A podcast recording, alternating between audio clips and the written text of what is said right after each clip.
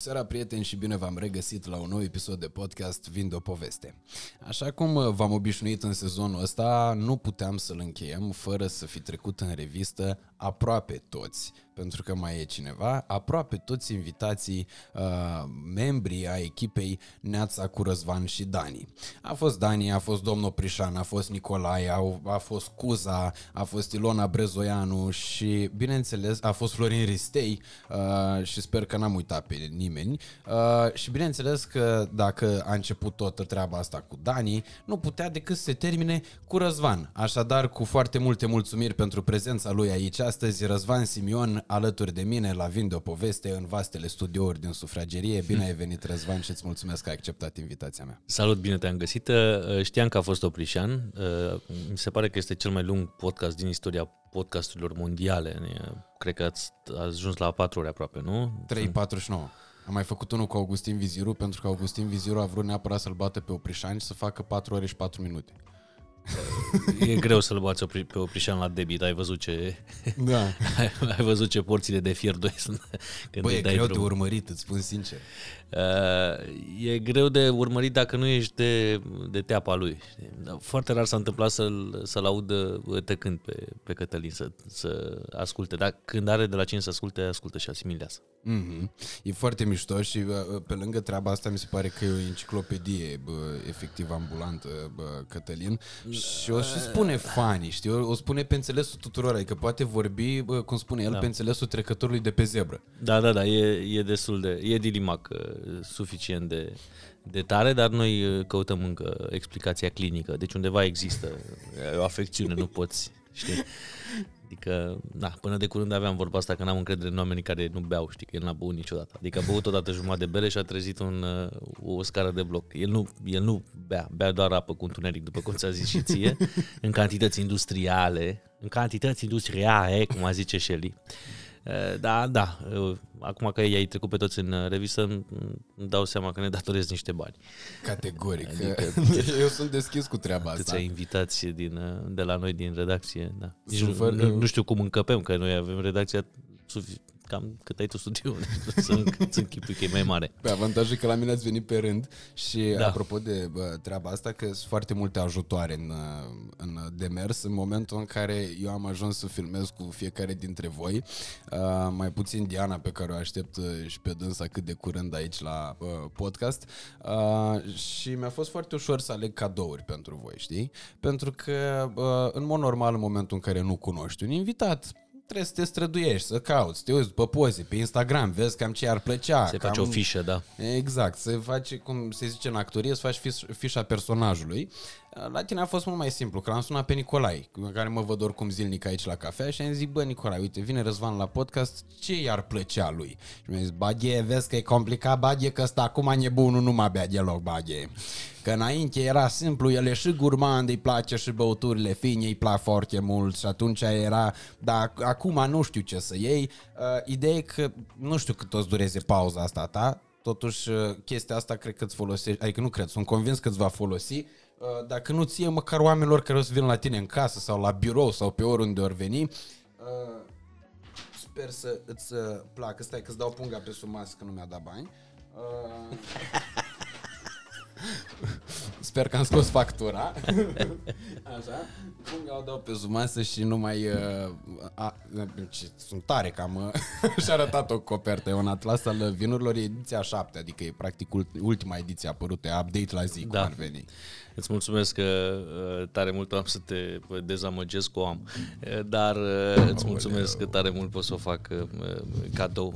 Uh, Învățasem foarte multe lucruri despre, despre vin. Uh, Viața e prea scurtă să bem vinuri proaste, este sistemul pentru că, sau cum să spun, motivul pentru care am învățat uh, lucruri despre uh, vinificație și despre de, vin de la, de la Verona, care e patria, uh, mă rog, zona aia de de lacuri, e uh, patria uh, tortelinilor, uh, Francia, Francia Corta e zona aia unde se, se face un spumant uh, după metoda șampaniei, știi, și mm-hmm. ei sunt foarte uh, mândri și automat e și mai scump decât uh, uh, Prosecco. Nu știu dacă am ediția 7, trebuie să o verific, dar de obicei primeam uh, genul ăsta de, de cadou de ziua mea, tot așa, pe modelul ce să-i luăm, o abar n-am ce să iau.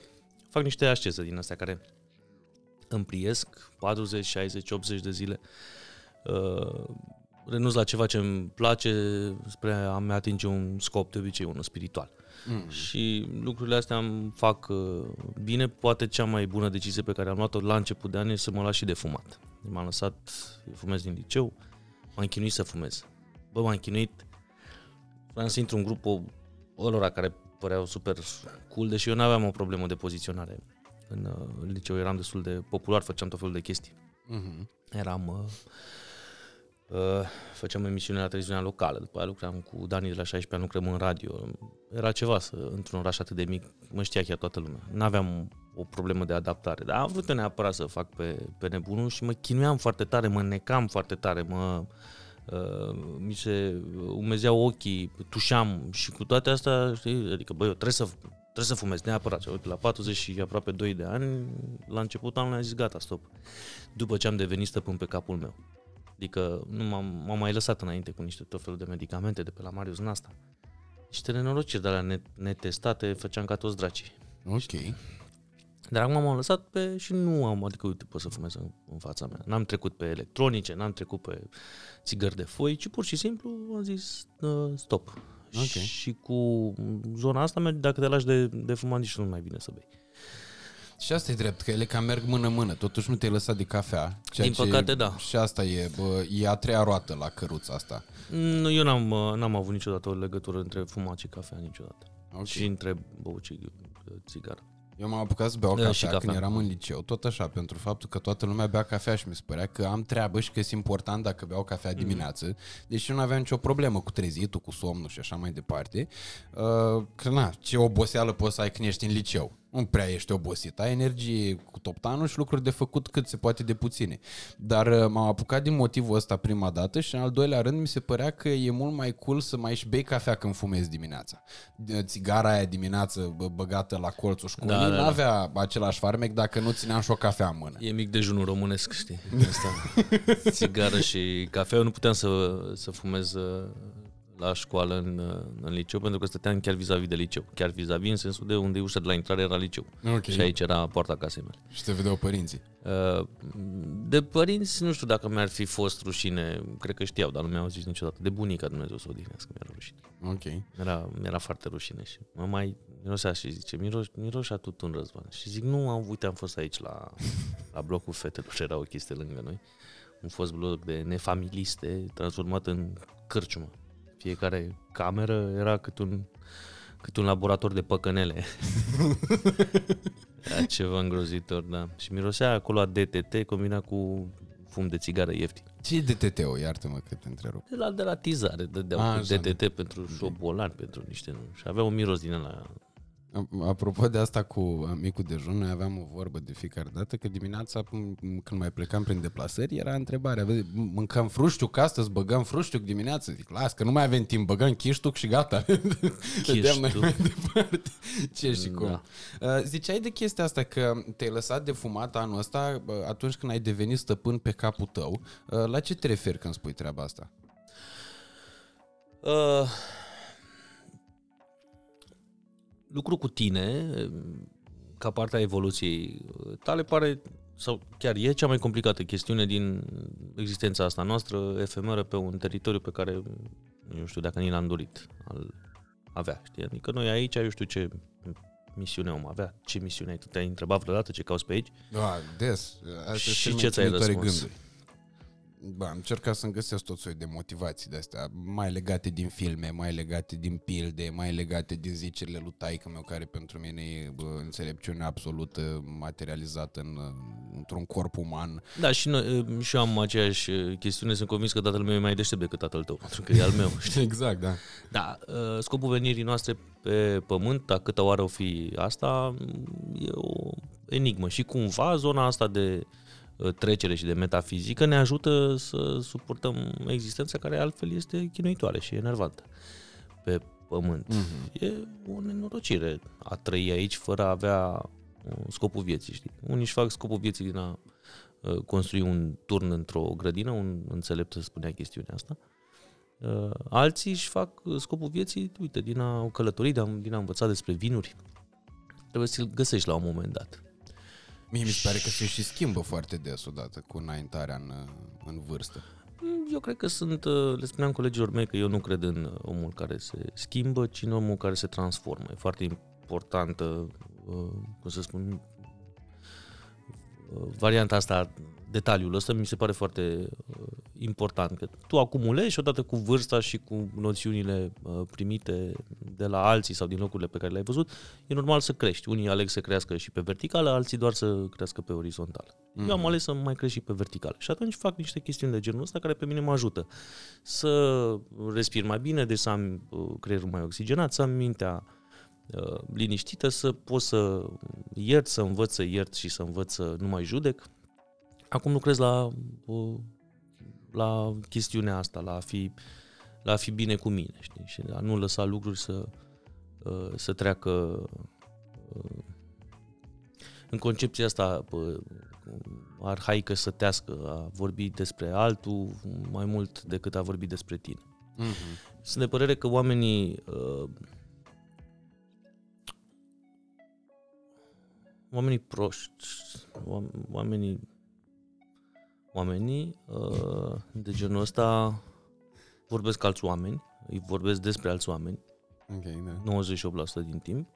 Oamenii de undeva de la mijloc, mediocritate sună rău, de undeva de la mijloc uh, vorbesc fapte, lucruri Mhm. care s-au întâmplat, iar oamenii smart vorbesc idei. Exact, da. Vreau să ajung în zona oamenilor smart, știi, să pot să dezbat o problemă, nu să povestesc ce s-a întâmplat ieri la Mm. știri. Să putem vorbi despre, uite, un concept care pe mine mă uh, roade de vreo 2 ani, mă, mă, nu mă roade, ci m- mă interesează de, de vreo de vreun an și jumătate și anume ceea ce grecii spuneau ataraxie, știi, conceptul ăla de bine suprem, mai încolo nu există nimic.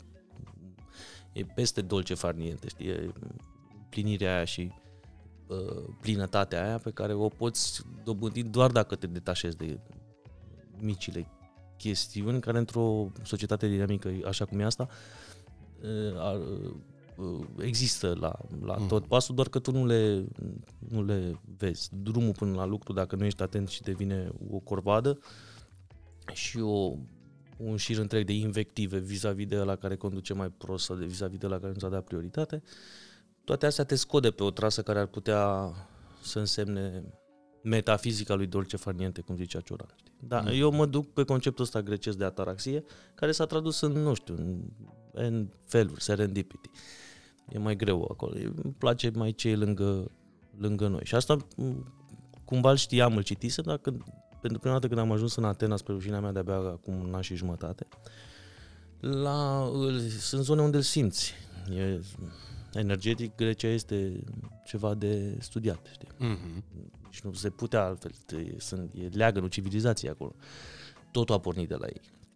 Plus că mi se pare că, deși, uite, bă, exact ce vorbeai tu, că ai bă, preferat să-l cauți mai aproape, adică în peninsula balcanică și nu în uh, bă, serendipity pe care îl prezintă americanii sau britanicii, uh, mi se pare că noi suntem foarte diferiți față de greci, adică bă, relaxarea aia lor specifică siesterii, bă, specifică serilor grecești, la noi nu prea există, la noi toată treaba asta vine cu un uh, tumult, cu un cumul de agitații, de uh, planuri peste planuri care nu uh, capătă noimă de foarte multe ori. Și mi se pare tot mai greu în agitația asta să-ți găsești bă, drumul ăla bă, care să-ți ofere și liniștea asta. Nici ei nu, nu găseau în mijlocul cetății chestiunea asta și pentru ei era destul de complicat să croiești democrația și în același timp să ai și parte și de ataraxie. Există și la noi, în lumea satului pe care atât de mulți o venerează, poate există tihna asta, a, că s-a pervertit de-a lungul timpului, că nepoții care uh, au fost obligați să vină la oraș, că n-a vrut nimeni să vină la oraș, doar că i-au băgat în foame cu CAP-urile și cu ce era pe acolo și oamenii trebuie să vină să-și caute de lucru. Altfel rămâneau acolo. Sigur, o lumea satului, am văzut o chestiune interesantă la Buhnici acum, o, o discuție cu domnul profesor Borțun, pe care eu îl apreciez foarte tare, despre cum am uh, uh, zeificat noi zona asta a satului, care vine la pachet și cu relele și cu zoaiele uh, inerente. Da, sunt convins că există și în România sau peste mulți cu siguranță de, de unde venim noi există o zonă a tihnei și a, a lucrurilor uh, așezate. A, că ei au dus totul la un nivel uh, uh, filozofic și că asta le-a ocupat tot timpul, neavând altceva în afară de măsline, niște brânză și niște uh, lămâi Mhm. și portocale, să fim serioși, că nu e nimic pe acolo. Stâncile are. Normal că stai și cugeți. că n-ai lemne de spart, știi cum zice, că zis de Nicolae. Tata, îți porgea lemne. Uh, lemne dimineața până seara, băi și o țuică, n-ai timp de taraxie. nu? Da, da, a- a- apuci să o uh, atingi fără să o conștientizezi de foarte multe ori. Uh, da, dar îi spui demonul de amiază sau boala porcului, știi, că te ia după masă și te pui și te culci. Au transformat asta într-o filozofie, domnule, ce înseamnă? Uh, Pe stomacul, uh, creștinul spune că pe un stomac plin, uh, într-un stomac plin nu-l găsești pe Dumnezeu, știi, de-aia mer- merge și postul mână-mână. Ei au tradus, noi, noi, uh, noi am tradus o, o Biblie din greacă. Ei au tradus Biblia pentru ce înseamnă lumea occidentală o cultură fantastică. Uh, Literatură, filozofie, organizare, nu le datorăm de la organizarea liceului și până la democrație. Sunt fabuloși. Am fost de curând, m-am reîntors. În Atena am văzut-o cu alți, cu alți ochi, știi? Arhitectură. Mhm. Uh, nu mai știu de la cine am luat. De la fumat. Da, da. cea mai bună decizie pe care am, uh, am luat-o doar mai bine. Și uite, vinul ăsta de- despre care vrei să despre care scrie aici, are alt gust. Mâncarea are alt gust. Uh, Seriile au alt gust. Categoric și nouă ni se pare că bă, n-are gust fără țigară, în momentul în care încă mai ești fumător. Când nu, Ce? Uh, Nici vinul, nici mâncare, adică nu știu, mie mi se pare Ah. că o mâncare bună are farmec în momentul în care ai terminat-o de mâncat și ai prins o țigară. Mamă, nu, ceva îngrozitor. Mamă, acum fii atent că am cât e din ianuarie, sunt șase luni, da? Am șase luni de când nu mai fumez, să zic. Uh, Simt un fumător de la 100 de metri. Și îmi dau seama că și eu miroseam a scrumieră. Că știi că tu nu miroși bine acum. Miroși a scrumieră. Da, da, da. Miroși a ciorapei. Da. Miroși a sală de judo. Am mănuși de box miroși. Nu mă deranjează. A toate sporturile. A toate sporturile cu S. mai, mai puțin alora de performanță, pentru că nu poți să faci o performanță cu, cu țigara. Da, da, eu uh, recunosc într-o etapă a vieții mele în care bă, ajung să cred că pot să fac liniștit reclamă la Vici. În sensul în care bă, m-am, mi-am dat seama dimineața asta, m-am trezit și mi-am pus să beau cola prima dată, adică primul lucru pe care l-am vărât în interiorul meu era cola și atunci mi-am pus și eu niște întrebări ulterior, că mă certa uh, cineva îmi spunea, zic, bă, cum să bei cola dimineața, ești nebun la cap, bea apă, măcar acum beau un pahar de apă și după aia mai vezi tu ce mai bei. Și după aia am- aveam așa niște gânduri cu mine și m-am gândit, bă, eu chiar am băut cola de dimineață, ești nebun la cap. Dar, uh, na, sunt niște agitații uh, bă, specifice, nu, nu încerc să-mi caut scuze, decât în uh, indolența mea, în lenea mea, și în uh, faptul că probabil uh, mă mai mint așa frumos că îmi canalizez energia către alte direcții, dar îmi imaginez că mi-aș putea canaliza mult mai multă energie dacă în primul și în primul rând aș face pași ăștia micuți, uh, corecți. Și Da. și îmi dau seama că asta e o chestiune care mă îndepărtează oarecum de performanța aia reală. Mie mi se pare absolut fascinant ceea ce ați făcut voi acolo la Neața. Uh, faptul că faceți emisiunea asta și că sunteți niște repere în tot ceea ce înseamnă mass media din România și care rămân din ce în ce mai puține active. Uh, și relevante totodată pe scară largă. Mi se pare absolut fascinant că emisiunea aia poate să reziste de atât de mult timp și uh, într-un format care e greu de făcut în fiecare dimineață, ore în șir, tot soiul de invitați, tot soiul de provocări, tot soiul de nebunii și cred că aici dacă n-ai disciplina asta pe care, uh, de care vorbești tu, cu lăsatul de fumat, uh, să-ți cauți liniștea, cu încercatul de a trăi cât mai ok, de a mai face pauze de la alcool, nu prea poți să izbândești. Acum, uh, să nu crezi că noi am fost uh, lumina divină din, uh, din primele zile. Am avut și noi uh, derapajele noastre. Eu, în special, rutina asta s-a construit uh, oarecum în timp. Am fost... uh, Noi lucrăm în ritmul ăsta de 5 zile pe săptămână de la din primul an de facultate, aveam 18 ani. Când noi colegii noștri plecau în vacanțe, câte trei luni, și noi aveam concediu două săptămâni. Adică mm. noi, noi am înțeles chestiunea asta, e și greu dacă aș lucra acum pe sistemul în care lucrează colegii mei, adică filmări 3 săptămâni, 12 ore pe zi, după care pauză 6 luni până la următorul proiect. Cred că m-aș urca pe pereți, că nu știu ce să fac în mm. vacanța asta, în august, că avem vacanță o lună. 3-4 zile ne revenim cu somnul, cu ficații, cu... După aia suntem ușor uh, panicați. N-am avut întotdeauna lucrurile astea. Vin odată cu vârsta, odată cu cercul de prieteni, odată cu lucrurile la care înveți să renunți ca să câștigi altceva, cu lucrurile pe care le cureți ca să, inclusiv la capitolul prieteni și oameni care sunt aproape. Am făcut curățenii majore în ultimii ani, dorindu-mi să fiu eu bine cu mine. Mm-hmm. Dar atunci când cureți, să nu-ți fie frică niciodată să cureți, pentru că vor intra alții. La oameni mă refer. La fapte de asemenea, la vicii de asemenea. Suma vicilor trebuie să fie constantă. Da, uite, poate în loc de ceva cu foarte mult... La zahăr n-am putut să renunț, am încercat de săptămâna trecută, am avut o zi destul de grea și până să-mi iau eu glutaminele mele și așa, am halit o ciocolată. Eu mm. mănânc zahăr puternic, adică bag în mine. În cafea nu pun, dar în rest... Asta n-am putut. Dar dacă scoți zahărul, să intre altceva, ceva mai bine, poate, nu știu. Bună seara, doamnelor și domnilor! Întrerupem programul pentru un anunț extraordinar de important, doamnelor și domnilor, și anume faptul că pe site-ul celor de la iZaid regăsiți o grămadă de modele de ochelari de vedere, exact precum modelul pe care l-am eu în mână. Ochelari care, grație ramelor Summit și lentilelor din policarbonat, sunt extraordinar de rezistenți și de flexibili. Poți să faci orice cu ei, poți să ai chiar și draci pe ei,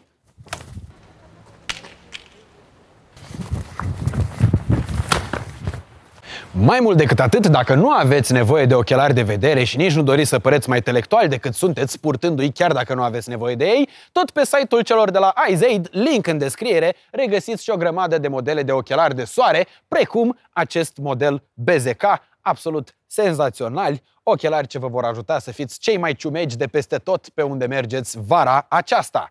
Iar dacă vă gândeați că mă adresez doar publicului masculin cu această plasare, ei bine, doamnelor și domnilor, chiar aici avem și ochelari uh, în versiune feminină, extraordinar de fancy spensi, cum ar fi acest model de la formația Kiss. I was made for loving you, baby, you are made for Îți dai seama că există niște întrebări clișeice apropo de bă, Neața cu Răzvan și Dani, niște întrebări pe care n-am avut cum să nu îi le adresez bă, nici lui Dani și pe care nu pot să le ratez nici în discuția asta cu tine, pentru că să absolut Shut. fascinația mea, știi? Și Am oarecum înțeles. încerc să-mi răspund mie la niște întrebări, totodată bă, am impresia că și publicul e foarte interesat de lucrurile astea. Uh, cred că prima dintre ele e cât timp vă mai vedeți făcând lucrul ăsta, pentru că deja pare că o faceți de o eternitate eternitate, în schimb o faceți la fel de bine, dacă nu chiar tot mai bine, pentru că pentru orice om care își dorește performanță și eu n-am ascuns-o niciodată, vreau să învăț de la voi, vreau să învăț de la toți oamenii care au făcut ceva bun și care fac în continuare ceva bun, voi sunteți niște puncte de reper, adică e, nu știu, cum la școală îți dă manual, îți dă culegere de nu știu care, paralela 45 ca să faci probleme la matematică, așa a fost pentru mine la venirea în București, fiecare om de valoare din media pe care care l-am cunoscut îmi spunea, uite bă, uite la Răzvan și Dani, ia de aici. Uite la Buzdogan și Morar, ia de aici. Și atunci chestiile astea pentru mine sunt o fascinație și totodată un privilegiu că am ocazia să vorbesc uh, treaba asta cu tine și bă, vreau să te întreb ce te mai motivează acum și cât crezi că o să mai ducă treaba asta? Întrebarea asta cu uh, cât timp vă mai vedeți făcând uh, asta e de la Timișoara. Aveam o, o colegă la, la știri care în momentul în care am anunțat că plecăm la uh, București și să ne încercăm uh, norocul aici, că nu era nimic sigur, uh, a zis, bă, da, ăștia unde se mai, o auzeam vorbind, unde vor să se oprească, adică gata, știi? Mm. Noi singuri ne punem niște limitări din astea idiote. Cum adică unde să ne oprim? Ne oprim unde sky is the limit. Ok. Noi nu ne facem rănile astea cu care venim din copilărie ne fac să ne potignim, să ne oprim. Bă, poate nu e nu e de mine, asta e o pălărie prea mare, nu m-aș băga în lucruri, ce o să zic că, wow, uite, sunt ăștia mari la București, uite, negru, sunt ăștia care fac de ani de zile, Teo, uh, cine mai era atunci, Călinescu, unde naiba, venim și noi.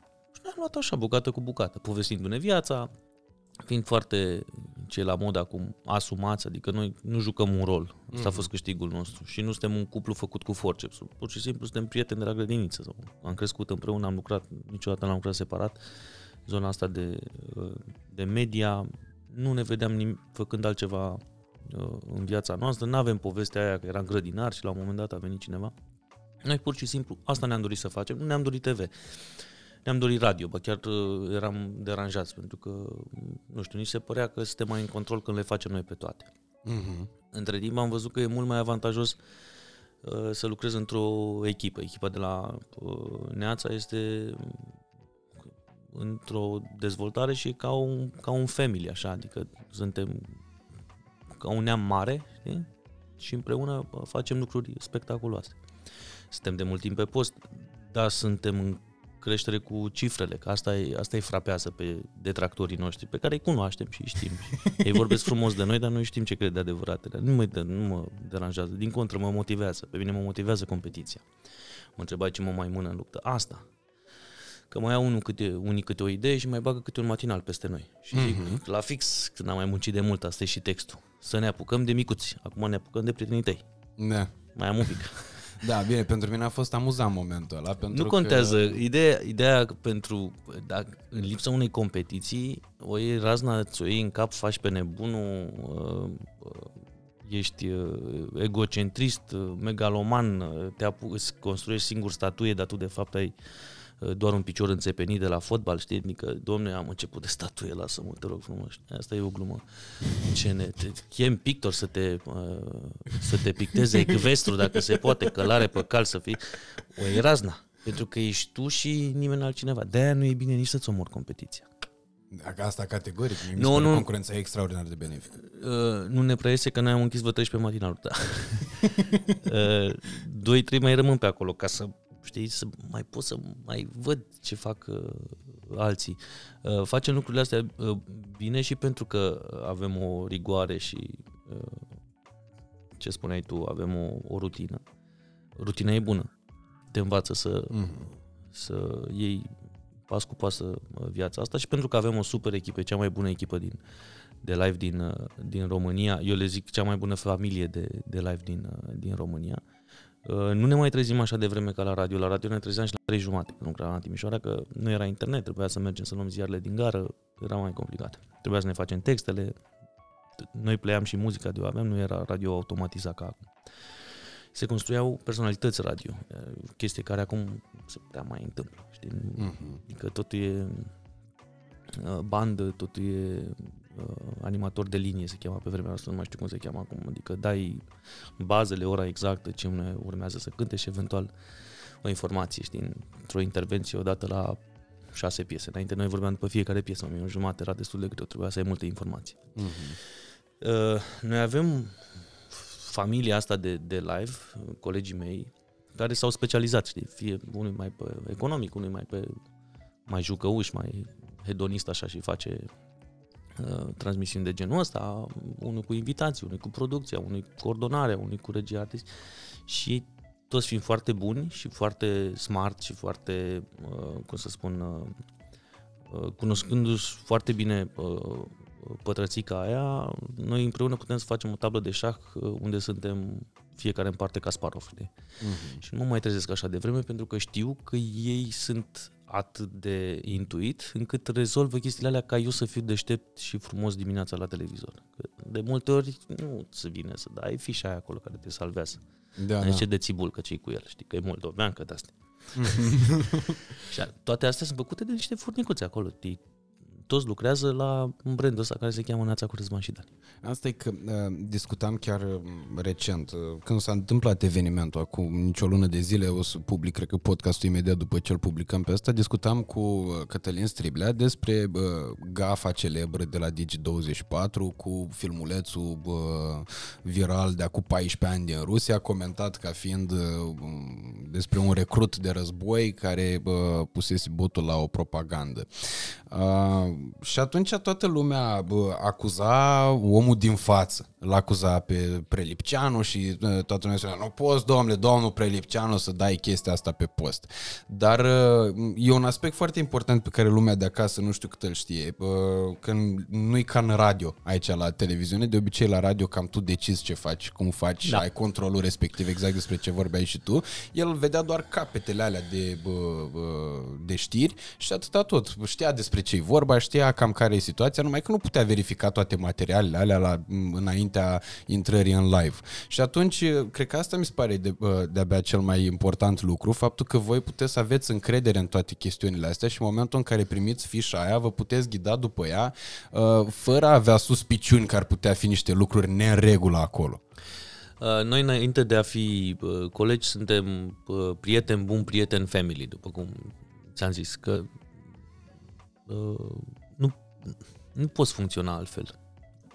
Uh, știu companii, știu emisiuni de televiziune și de radio, uh, unde e totul ca la sistemul ăla de multinațională, știi? Adică, exact, da. Ia să văd eu, ia să plece ăsta în concediu, să vezi ce-i fac eu lui. Wow!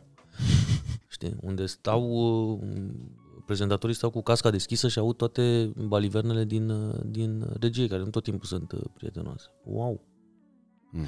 Știu chestia asta. La noi nu se întâmplă.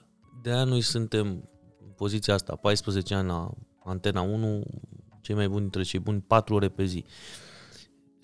Acum a intrat neața de weekend, suntem 6 zile pe săptămână, 4 ore pe zi, a calculează. Sunt 24 de ore din 7 zile live de neața. O zi, practic, din săptămână. O zi din 7 suntem noi live, noi, atât. Uh-huh. Nu există nimeni altcineva. E cum ar fi să ne, să ne luăm de gât. Sigur, mai avem niște nemulțumiri, dar asta se rezolvă și de obicei la Uber.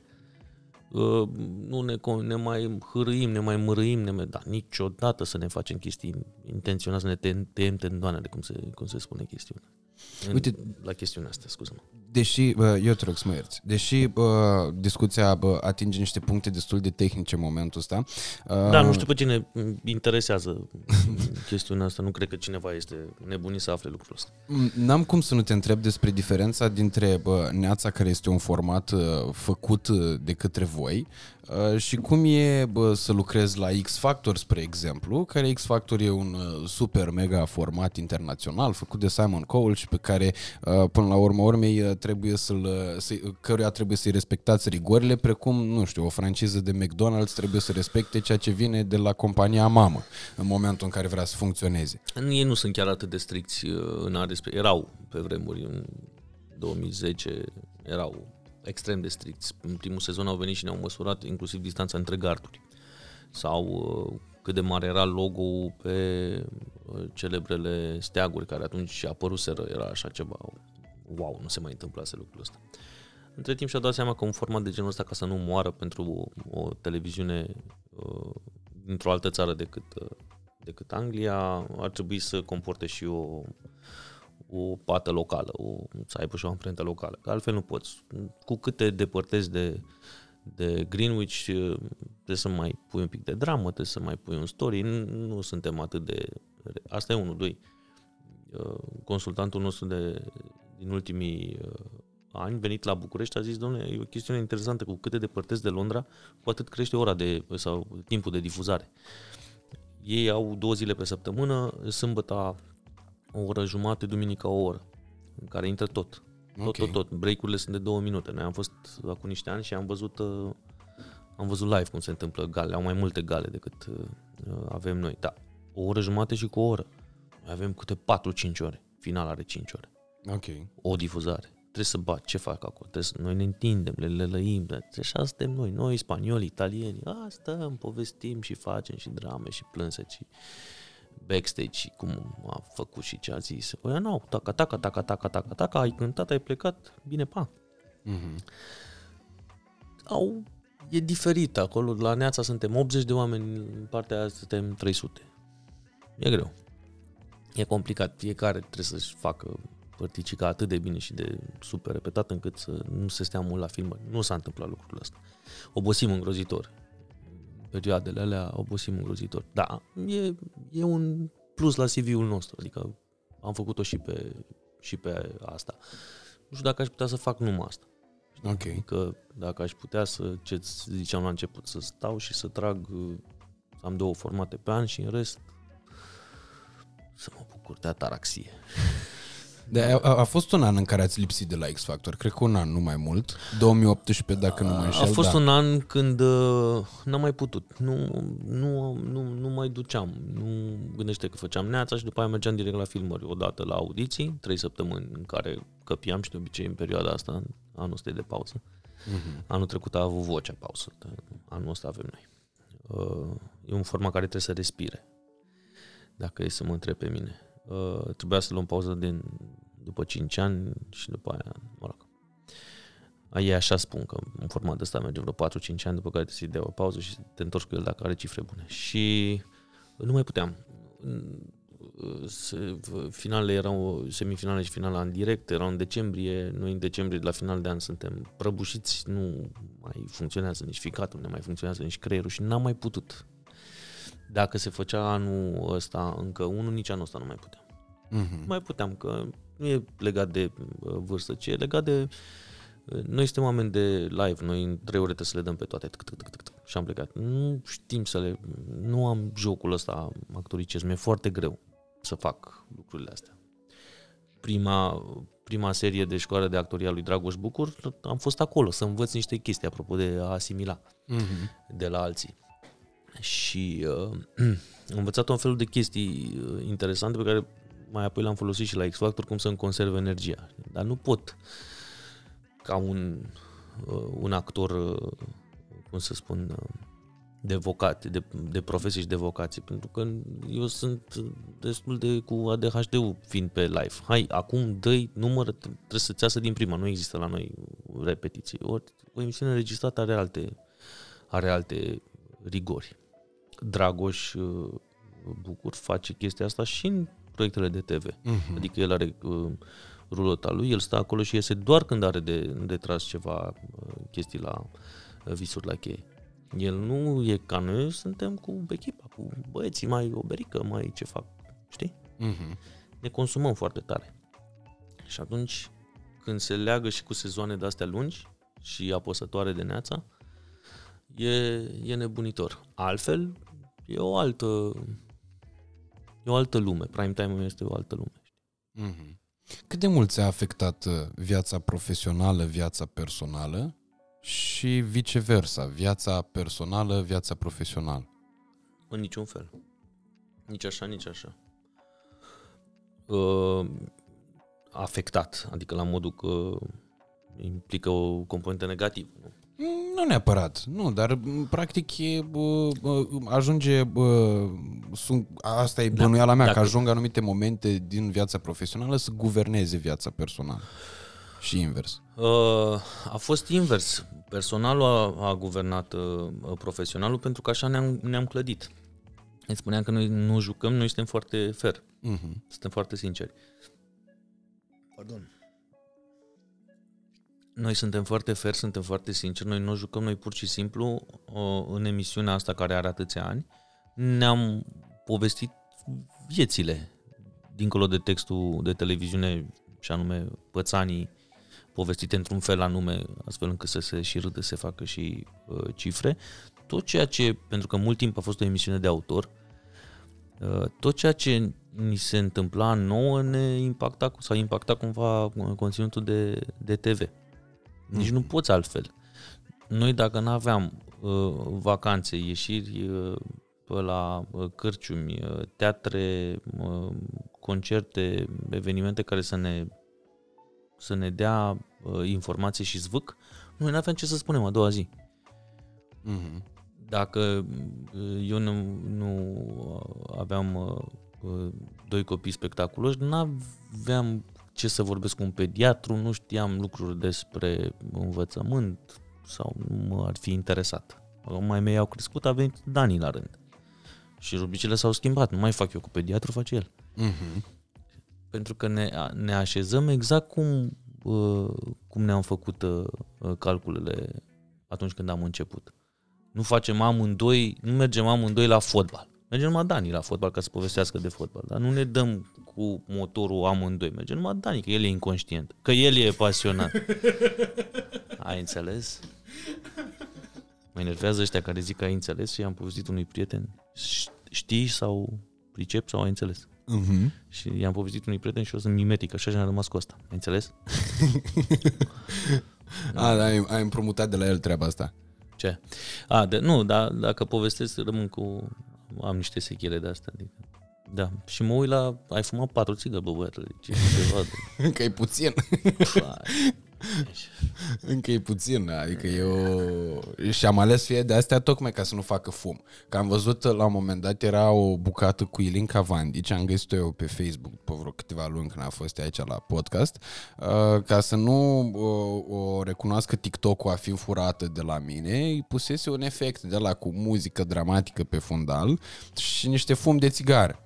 Și atunci am zis lui Nencio, atunci am zis, bă, Nencione, când am avut incendiul în podcastul cu Elin Cavandiș, că nu mi-aduc aminte. Uh, după care mi-am dat seama că erau uh, ediții în care eu fumând, băgam atât de mult fum încât a ajunsese să fie exact ca în efectul ăla special. Și am zis că nu mai, gata, trecem pe de-astea ca măcar să nu-ți mai vadă fumul. N-am Chinuim înțeles. invitatul, dar să nu chinuim și uh, uh, privitorul. Miroase a cizme de electrician, dar în rest ești. Miroase a... Da, am eu o expresie cum imaginam, dar nu pot să zic la podcast. Poți să zici. Eu nu vreau, nu, că asta vreau să zic, că nu-mi place aia, că sunt, nu suntem pe TV, deci nu ne vede CNA-ul și ne băgăm și ne scoatem și azi prefer să, Ah, ok. prefer să nu vorbesc. Da. Având în vedere faptul că Răzvan se tot plângea de mirosul uh, neplăcut cauzat de țigările tradiționale, vreau să vă anunț faptul că acest episod este susținut de Yup 2.0, un startup românesc ce produce un device high-tech având poduri de unică folosință, magnetică, cu filtru ceramic. Lichidele Yup sunt produse și testate în laboratoare specializate din UE și Elveția și sunt cu 95% mai puțin nocive decât fumatul clasic. Drept pentru care Yup a creat un program unic, Eu mă las, ce vine în ajutorul celor care își doresc să renunțe la fumat. În cadrul acestui program, cei de la Yup oferă chiar și suport zilnic timp de două săptămâni. Pe lângă toate acestea, mai există și Yup CBD 100% legal ce conține extras natural din cannabis, fără efecte psihoactive și care nu creează dependență, ameliorează stresul, anxietatea și chiar insomniile.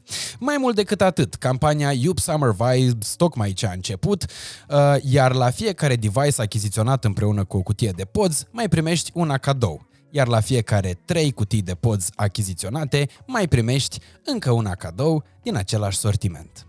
Uh, când uh, te întrebam de treaba asta legată cu uh, legată de uh, cât de mult ți-a afectat viața profesională, uh, viața personală și viceversa, mă gândeam și la faptul că e uh, foarte greu pentru cineva care trăiește alături de tine să înțeleagă rigorile pe care tu le ai uh, bă, dat fiind uh, par, programul profesional. Uh, în sensul în care bă, țin minte un episod de prin anul 2018 când eu făceam matinal la Pro FM și uh, trebuia să ia cineva legătura cu tine pentru uh, de la radio pentru uh, Lidia, pe care tu o și reprezentai la momentul respectiv, pe care uh-huh. o și reprezint și astăzi.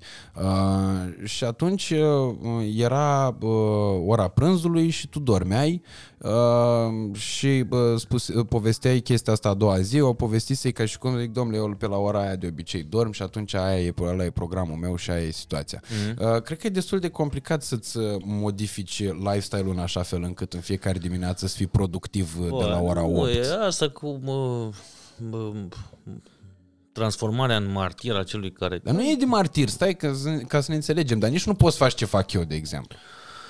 Da, uh, dormim la prânz pentru că altfel nu am fi putut uh, rezista. Avem un power nap task acum. Na, dacă ți-am zis am devenit stăpân pe capul nostru, în 45 de minute pot să-mi dau uh, reboot și să mai încep o zi. Eu practic am două zile într-una.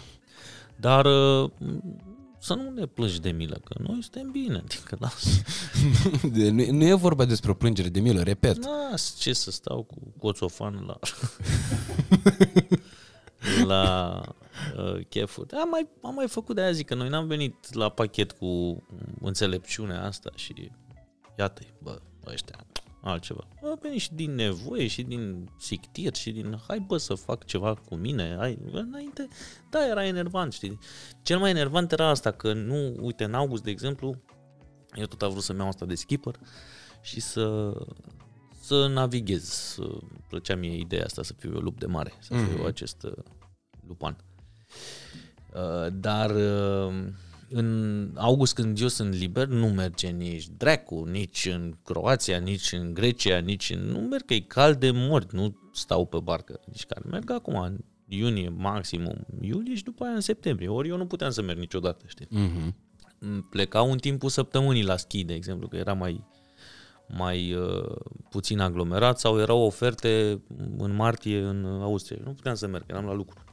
Exact. Da. Asta era enervant. Acum suntem mai mulți, ne mai ținem locul, mai fugim vinerea, mai ține Florin locul, îi țin eu duminica. Adică Pe mai... azi n-a fost Dani, am impresia, pentru că ne-am ne-am uitat la ultima oră din emisiune, că voiam să vedem exact când termin, ca să știm când trebuie să coborâm.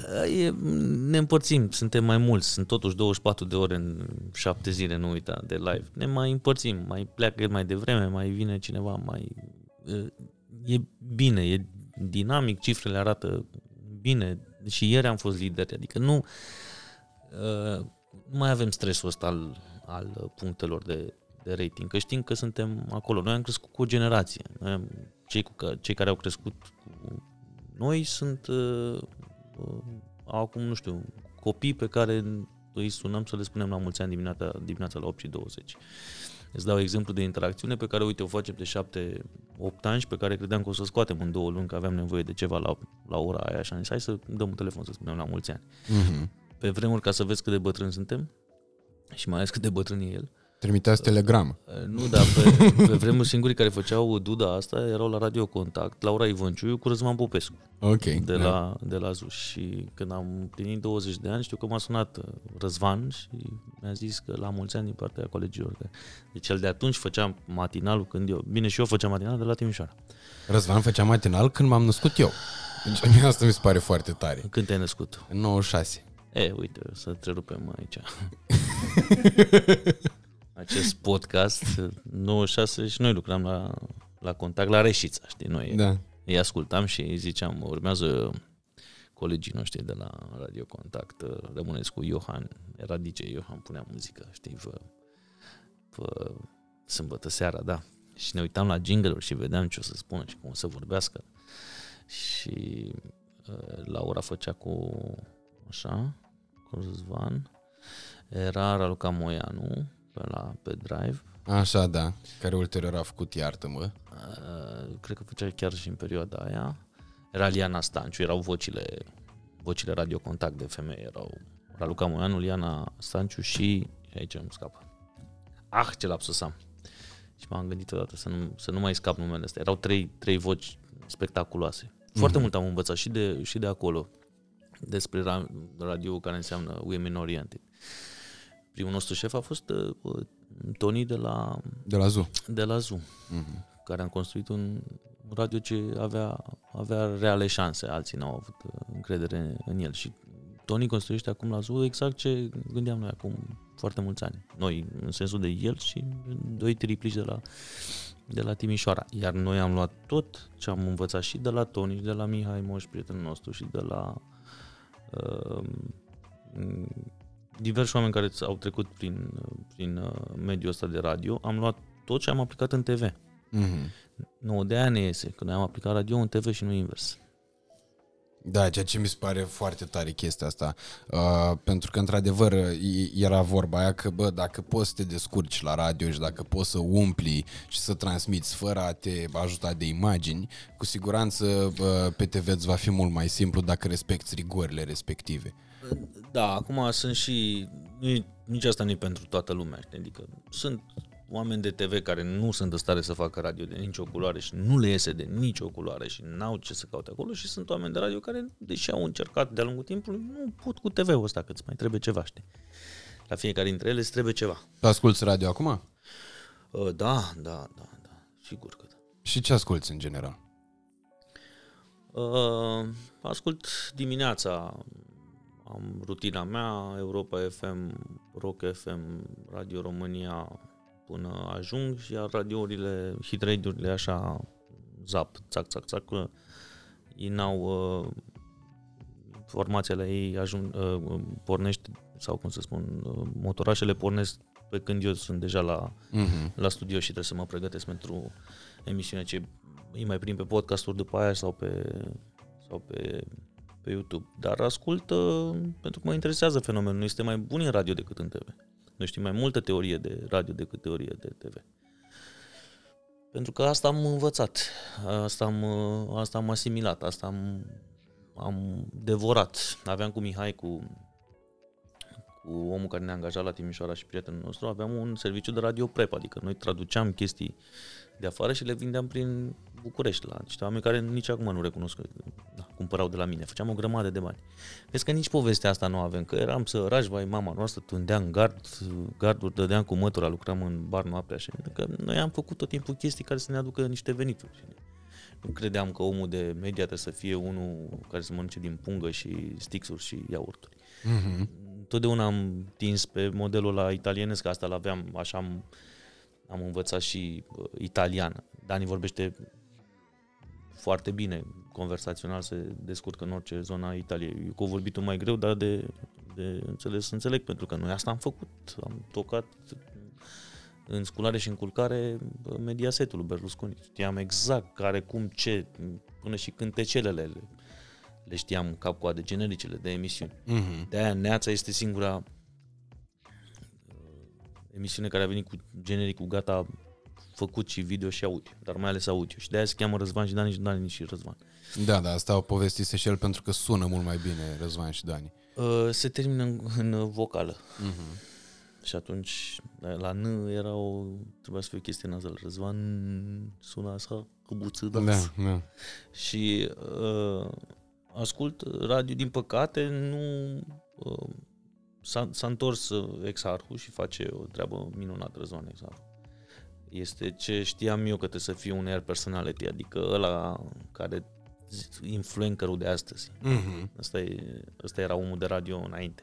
Când se trăgeau mașinile pe dreapta și s-a ascultat 13-14 cu Andrei Gheorghe până la final. Nu știu, dar nu cred că ai prins vremurile alea dacă zici că ești născut în... Doamne ferește. L-am prins pe Andrei Gheorghe, dar nu la 13-14. L-am prins uh, când revenise la Pro FM. Nu, no, da, aia trebuia să prins. Și am ajuns eu la Pro FM fix în uh, luna în care el a decedat.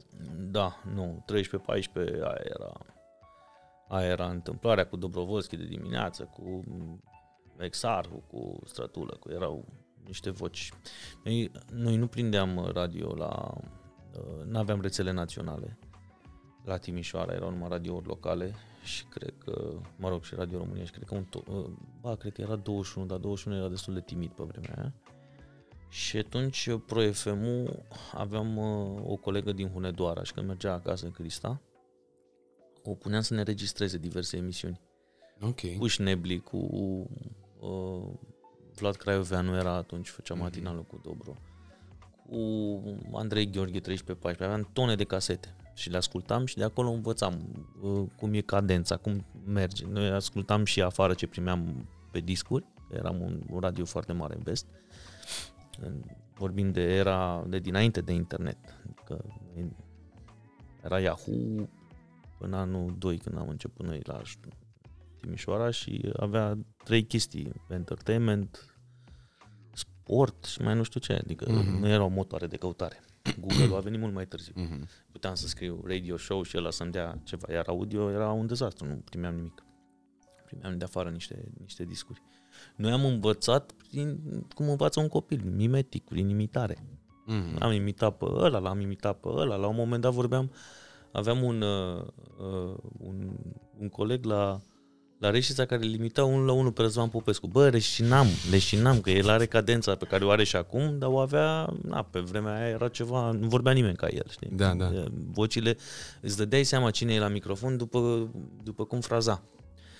Pentru că pe vremea aia noi toți, noi nu intram, a, cum să spun, fără ceva scris. Toată mm. intervenția era scrisă. Știam și ce piesă băgăm după aia. Nu exista să nu, să nu avem o, o, o fișă în față. Câteva idei, așa să ne punctăm. Nu. Asta e bună dimineața, este ora șapte. Ok. Totul era scris, pentru că uh, cea mai bună improvizație e scrisă Mm-hmm. și în momentul în care uh, ai baza, poți să improvizezi. Dacă n-ai baza, nu poți să improvizezi. Nu Da, poți să da. închizi microfonul, că de-aia ne place nouă live-ul și să zici, mamă, de ce n-ai zis mă pe aia? Că ce bine să lega, acum a trecut. S-a dus, nu mai dai. Nu mai dai. Da, da, da. Panciu îl dai atunci, dacă l-ai. Dacă nu l-aveai scris. Și asta se întâmpla cu dezvoltarea personalităților. Air personality ăsta, vedeta de, de radio, pe care n-au rămas foarte mulți. Pe acum sunt din ce în ce mai puțini. Dacă vrei să mă întrebi pe mine, nu știu, în afară de Buzdugan și Morar și bă, Popescu, uh, nu, nu prea îmi vine în minte niciun exemplu de genul ăsta. Uh, Eu ascult foarte mult uh, bă, știri, ascult mult Europa, mult Digi, îmi place foarte mult ce face Striblea, de exemplu, la Europa FM. Îmi plăcea într-un timp mândruță până să apuce să certe cu ascultătorii pe la Digi și atunci am mai enervat și am schimbat. Uh, Ăla e un plus alt- că era și la oră cu Popescu și îmi plăcea mult mai mult Popescu. Ăla e un alt gen de radio. Ăla e un talk radio. Nu poți să compari hitul cu un CH, un CHR, un hit radio, cu un adult contemporary. Sau nu poți să compari un, uite, un talk radio cu radio național, care e așa câte un pic din fiecare. Per ansamblu, ce îmi lipsește mie în radio este aia, zvâcul ăla, Mm. de la are acum mai, mai nou și mai vechi uh, exarhul, știi? Adică zicerile alea, vorbele alea care rămân în, în spatele lui. Uh, Spor la cafeluță e a lui. Da, da, da, da. da. Așa cum uh, să-ți fac o aroganță e a lui Gigi Becali. Aveți lumea, uită sau nici n-a știut vreodată. După ce i-a turnat lui Huidu în pardă, vin în cap la Meriot, el a vrut să zică căuta un cuvânt, nea Gigi, și zicea, am vrut să-i fac o, o de-asta, de, a vrut să, nu știu, cred că la uh, ironie, la pamflet, la să gândea el la ceva mm-hmm. și n-a știut și noi a venit și a venit aroganță. Îi fac o de asta, o aroganță, îi fac o aroganță. Și a rămas știi, și lumea o folosește așa. Ce faci, mă? Îi fac o aroganță la ăsta, te punește de la Nea Gigi la un incident nefericit la, Da. la Marriott. Am nevoie de ăștia, știi, să, să, să, să se aducă, să, să se întoarcă și să apese, că pe chestia asta cu aroganța, pentru că și a pățit-o el, a apăsat uh, Huidu, știi? Și de la Huidu au rămas o grămadă de, de vorbe, de la cărcotașe, știi? Uh-huh. Rușinica a rămas de la ei. Rușinică. Aia exact, făceau ei, știi? Rușinică. Top, top, top, rușinică. Și a rămas de la ei și ani de zile s-a zis rușinică, mm-hmm. la greu. De la Buzdugan a rămas Caterinca cu budincă. A zis-o, asta face radio, știi, prin repetiție creează în vorbirea colocvială niște paternuri de, de genul ăsta. Răzvan s-a întors în, în vremea aia, în, în zona aia și nu, nu pare deloc plictisit, ba din contră, se vede că îi place ce face. Lucrurile s-au schimbat pentru că Plus că acum și se- cifrele o arată, că are un succes fulminant. Ai văzut ce înseamnă Că a creștere? Semn depășit că... că... postul mamă al trustului. De mult timp. Matinalul de la Rock e mult peste Kiss pe București, pe comercial de mult, de niște ani deja. Astea sunt niște... Uh, îmi plăcea radio și pentru că îți dădea, uh, cum să spun, liniștea aia de a construi. TV-ul nu-ți dă liniște de a construi pentru că eu a doua zi la 9 jumate vând ce am făcut cu o zi în urmă. Exact, da. Și e pe genul, n-ai timp să stai, să vedem, să poate facem o mare festival unde ne duci, poate construim aici, uite, suntem mai așa, mai cu voci groase, mai cu bărbați care n-ai timp, trebuie să faci acum ceva. Mm-hmm. Dacă o săptămână o ții cu uh, aburel de genul ăsta, nu te duci niciunde.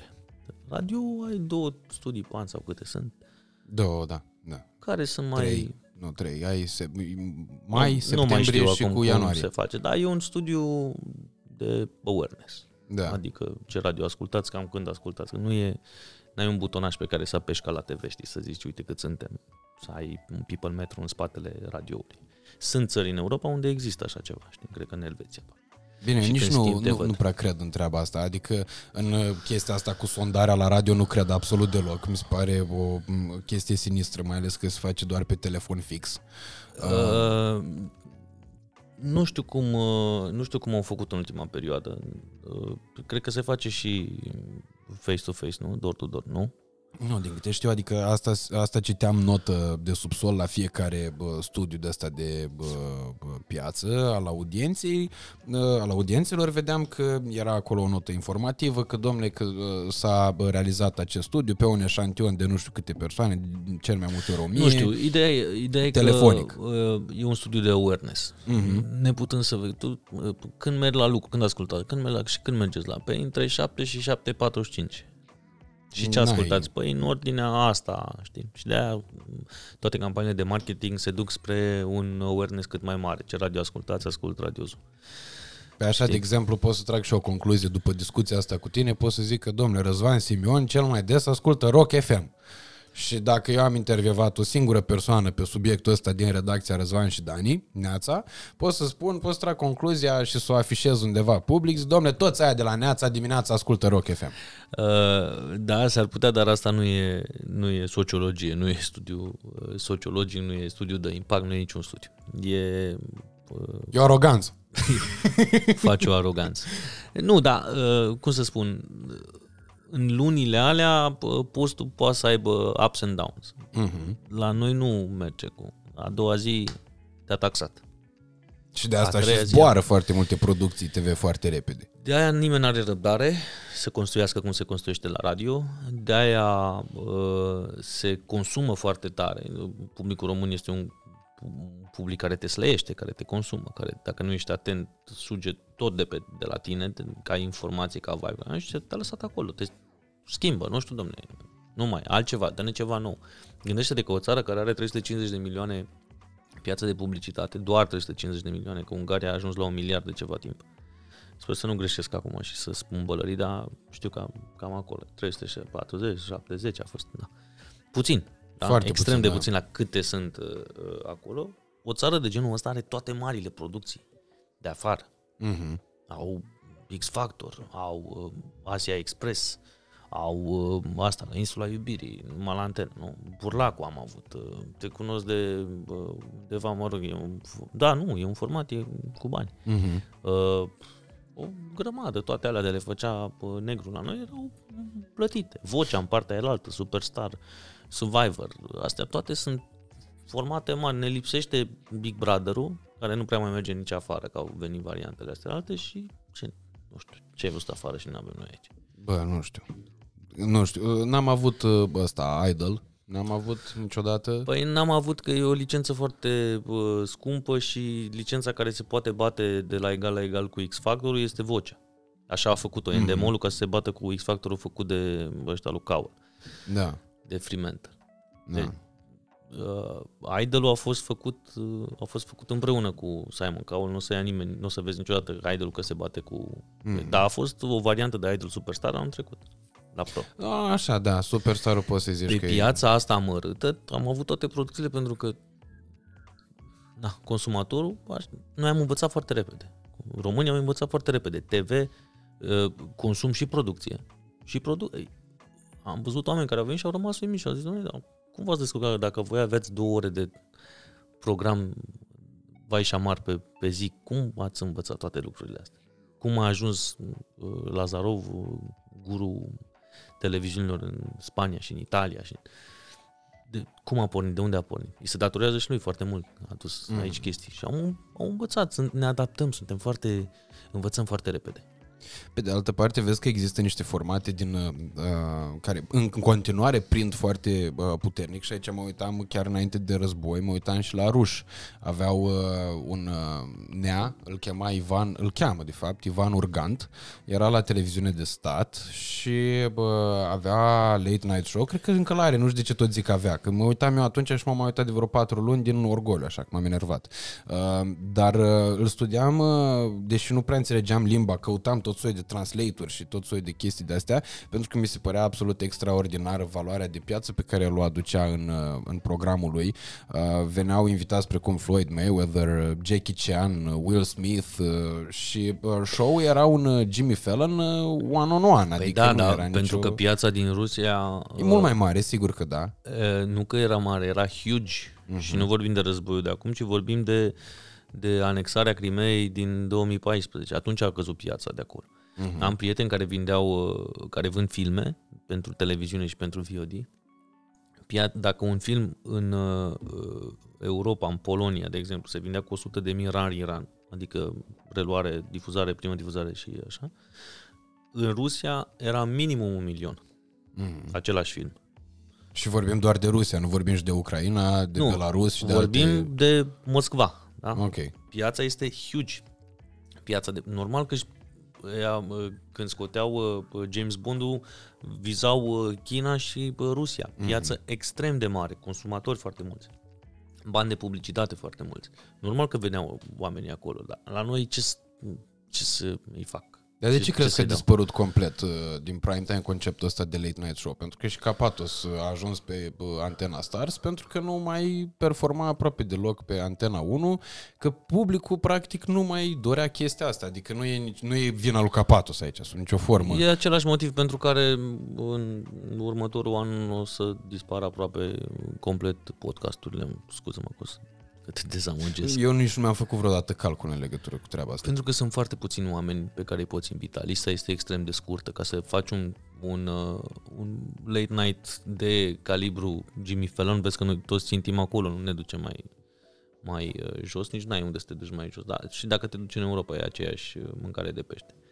Nu poți să faci cu aceiași 40 de oameni care zic, care se plimbă la toate podcasturile, la toate emisiunile, spunând exact aceleași lucruri și inventând niște povești, că nu au povești. Nu, mm-hmm. nu li se întâmplă lucruri. Și e normal să nu ți se întâmple lucruri dacă eu am un invitat și de mă, 4-5 ori pe an. Și câte să... Ce să-mi spună? Câte să f- facă și el? Ala, vine Tom Cruise acum că s-a lansat Maverick și face niște nebunii cu James Gordon, că ei se înțeleg. Ai văzut ăla cu avioanele? Da, da, ei Wow. sunt prieteni de pe vremea când făceau dudele astea, la noi era venit în America, le făcea în, uh, în uh, UK. Sunt oameni cu povești, se stă la coadă, se vorbește cu uh, PR-ul, se, uh, ești pe o listă de așteptare. Stai, tată. Mm. Nu așa, că ea vin din toată lumea.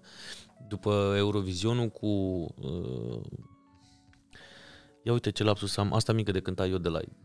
Uh, Aoleu, când s-a întâmplat asta? Cu 2 ani, nu? da. Nu, acum 2 ani am avut Ilin- Eurovision. Ilinca, Ilinca, Ilinca. Ilinca, A, da? așa. Ea era pe lista de așteptare la Jimmy Fallon. Și Știu de la oamenii care se ocupau de ea. Ok. Și ea din lista mare a ajuns pe lista scurtă și erau toți în al nouălea cer și a venit un telefon cu trei săptămâni înainte, s-a schimbat schimbarea, nu, scuzese unul ceva mai interesant. Mm-hmm. Și te trag pe dreapta. Acolo e invers. PR-ul știe cu șase luni înainte și vine și te roagă să-l primești pe ăla dacă nu cumva sunt pe bani. Dacă nu Da, da, da. cumva televiziunea ta la... Așa e și producătorul de la uh, Frozen, cum este uh, Good Morning America. Da? Mm-hmm. Au făcut o lansare pe care te invit să o, să o vezi pe YouTube. E de referință pentru emisiunile de matinal uh, live. Noi toți tindem spre asta. Da? Nu, nu putem, cu, repet, 350 în parte la jumate, că noi avem 50% proto, 50% și restul Știi, mai sau bat noi puțin mai împreună rămâne, strângem 50%, 60% chiar din piață, Cel puțin dimineața, da. Păi nu dimineața, cu totul. Uite-te pe cifrele de anul Da, da, trecut. da. Da. Și restul de televiziuni trebuie să trăiască din firmiturile alea. Mhm. Dacă suntem și cu mai multe canale de, de televiziune, cum, suntem, cum e grupul Intact și uh, Pro, s-a terminat. Ce să compari? Pe, ci- pe cine să aduni? Să aduci? Să ce? Când ai pirateria uh, în floare, inclusiv cu video on demand ăsta, ce platformele astea de streaming. Mhm. Pe cine să-ți vină aici? Bine, aici na, bă, și aici e o discuție complicată, pentru că mi se pare că sunt o grămadă de personalități care ar putea să bă, livreze uh, și nu mă refer neapărat în cadrul unui late night show, pentru că până la urmă urmei și Neața, Neața a născut vedete. Uh, Știu, dar ne-a fost, n-a, f- n-a fost ușor din prima. Uh, A fost, ne-am impus și pentru că n-am făcut foarte multe compromisuri. Noi am făcut atâta cât să mănânci o broască răioasă la mic dejun, cum se zice, ca să lucrez în televiziune. Mm. Dar n-am făcut compromisul la mare. Să ne mânjim. Da, chiar, da, da. Chiar dacă în perioada aia ne mergea rău. Și au fost oameni care au avut încredere în noi și au zis, lasă-i curați. Că riscul, după cum ți-am zis, nimeni nu așteaptă în televiziune. Fă ceva, că ai cifrele astea. Dar am avut un sezon, din ăștia 14 ani, un sezon a fost ceva îngrozitor. la care că, te referi? uh, Acum foarte mulți ani. Uh, Se schimbau, se schimbau valorile, apăreau duduile astea botoxate, circul vindea la televizor. Noi n-am avut. Noi am avut pe canapea oameni care erau în plin proces de divorț și noi n-am zis nimic. Am Mhm. vorbit doar despre altceva. În, uh, Am avut... Nu, nu, nu o să găsești uh, zoaie la noi. Nu o să, nu, o să- nu o să vezi. La noi a fost așa, despre viață pur și simplu. Dacă se regăsește cineva în discursul nostru, uh, noi suntem câștigați. Iată că se regăsesc foarte mulți. Au problemele noastre, au bucuriile noastre, au gândurile noastre, uh, se uită să vadă ce mai gătește uh, Nicolae sau Radu sau uh, ce mai gătește Vlăduț, că le dăm idei. Se uită la transmisiunea lui Marian uh, Duță tot așa, că uh, află de locuri interesante, de oameni mișto, uh, totul e la, la distanță de un, un search, știi? Se uită Mhm. la uh, medici, la psihologi, avem acum trainer, tot felul de, de oameni care într-adevăr au fost sau sunt construiți de noi, dar în direcția asta, știi? Dacă mi ia altcineva, mi strică, mi îi adaugă ce nu trebuie, altoiește altfel. Da, mi-mi vin o grămadă de idei de astea bă, sau o grămadă de exemple în discuția asta bă, de oameni care au apărut uh, prima dată la Neața și care acum uh, sunt de sine stătători uh, uh, foarte uh, atractivi pentru public. Și Șoprișan, de exemplu, e exact același uh, uh, pattern. Uh, Un om care uh, era foarte amuzant la uh, Neața și care ulterior, uh, apropo de curentul ăsta al podcasturilor, lu- lui i-a prins absolut senzațional chestia asta, pentru că l-a pus într-o lumină în care el avea și timp. Știi că la Neața nu poți să-i lași patru ore la Oprișan să facă ce face aici. Deși, deși s-a, mai, s-a mai întâmplat, am mai avut, am mai avut momente când chiar n uite, de exemplu, la cele trei zile de, de doliu, când majestatea sa a, a plecat și am, la zi de doliu național nu ne-am prea cred că nu ne-am confruntat niciodată cu așa ceva, nu aveai voie să cânti, nu aveai voie să nimic. Și am stat eu cu Oprișan și cu încă doi istorici, am vorbit ore întregi, ore, Mm-hmm. trei zile, că așa a picat miercuri, joi și vineri. Nu a mai fost perioada aia, colectivul. Da, uh, se simte foarte bine în zona asta de, uh, de podcast, este extrem de ofertant. Bobo l-a descoperit, Mm-hmm. care Bobo întâi a fost la noi. Bobo a fost vărul de la Giurgen, de la Neața. Așa, da. da. Și aveam toate uh, poveștile din, uh, din lume. E o, e o lume uh, frumoasă uneori de, de mucava. Uh, ți se cer lucruri, chiar dacă sunt oameni, dacă eu aș face uh, emisiuni cu oameni pe care îi cred eu capabil să ducă o discuție, aș pleca după două săptămâni, că nu funcționează pe TV, nu funcționează nici pe podcasturi, că m-am tot uitat să văd cifre, mm. cu diversi oameni pe care eu îi apreciez, care au un discurs excelent, care au o logică de uh, netăgăduit. Uh, nu funcționează tot timpul. Se va nișa. Și Mhm. cred că există o nevoie acum în zona asta de podcasturi de uh, uh, nișare, de educațional, de bă, vreau să fac uh, doar pentru ăștia, nu știu, care se pricep la radio și TV. Și atunci intrăm în amănunte, știi? ca să nu plictisim pe ceilalți care Mhm. vor despre mine. Eu, eu am vrut să spun la telefon, nu mă chema că nu-ți fac vizualizări, că nu sunt genul, să, adică foarte rar se întâmplă să zic vreo chestie să rămâi uh, paf, știi? Există niște lucruri ca- pe care eu le-am uh, experimentat în timpul ăsta. Vreau să fiu cât se poate de sincer. Uh, În primul și în primul rând, uh, uh, podcastul și uh, diversitatea invitaților mei uh, vreau să fie uh, un uh, element care să-mi uh, demonstreze mie mai întâi de toate și în al doilea rând și în piață plurivalența. Adică pot să duc o discuție și să fie mega show cu Jador și să râdem aici sau cu Augustin Viziru despre cămătari și așa mai departe și în același timp am uh, putut să fac la un moment dat tot un pariu. Am zis băieților, zic, bă, vreau să-l chem neapărat pe Alex Nedea. Vreau să fac o discuție cu el, să vedem ce se întâmplă. Într-adevăr, podcastul era mort, avea 10.000 de vizualizări în 6 luni. Uh, și podcast cu informații foarte valoroase, cel puțin din punctul meu de vedere. Și s-a întâmplat ca în două săptămâni de Crăciun să sară de la 10.000 la 70 ceva de mii de vizualizări. Pentru că aici e avantajul foarte mare al online-ului față de TV. Apropo de ce spuneai tu cu uh, faptul că uh, totul e live și dacă n-ai dat atunci, dacă n-ai dat punchline-ul atunci, dacă a doua zi se vede rezultatul, uh, nu prea e- există răbdare. Aici, până la urmă, urme, chestiile alea rămân ca într-un portofoliu și dacă cineva după ce, nu știu, după ce bă, vede podcastul cu Oprișan, se gândește, ia să vedem, bă, domnule, ia Răzvan Simion ce a zis aici? Pentru că era limpede că bă, discuția asta de aici, pentru mine trebuia să nu semene aproape deloc cu nicio discuție pe care tu ai avut-o la Bobonete sau la Gojira sau pe unde ai mai fost tu pe la alte bă, podcasturi. Uh, băi, n-am prea, n-am prea fost. Am fost la... La Damian, pardon. La Bobo și la Damian și Așa. am făcut La o, Gojira Dani a fost, dar după mine, după ce a fost la mine. Uh, am făcut un podcast cu părintele Visarion Alexa ca, mă rog, uh, i-am întors favoarea că lui mai venea pe la noi și uh, uite așa, nu sunt un fan uh, al uh, genului. Eu sunt, uh, probabil ți-a zis și Dani, că eu sunt la că are, trebuie să am fișe, trebuie să știu lucrurile de dinainte, vreau să-mi dai întrebările, nu ți le-am cerut pentru că mă gândeam eu că nu, Și dacă pot să mă eschivez, chiar dacă e după emisiune, când tragem e după emisiune și sunt un pic uh, abulic. Da, ați avut De-aia am pauză și de pierd masă. ideea. Da, am mâncat în picioare așa cum mâncăm după fiecare emisiune. Uh, și asta e o chestie, știi, care ne, ne, ne unește. Nu mâncăm tot timpul aceiași oameni. Știi? Mm-hmm. Unii mai așa, alții sunt mai sclifosiți, unii sunt mai pe cărniță de porc, de porc, alții pe pui. Nicolae ne împacă cumva uh, pe toți, unul face un desert mai bun. Mă rog.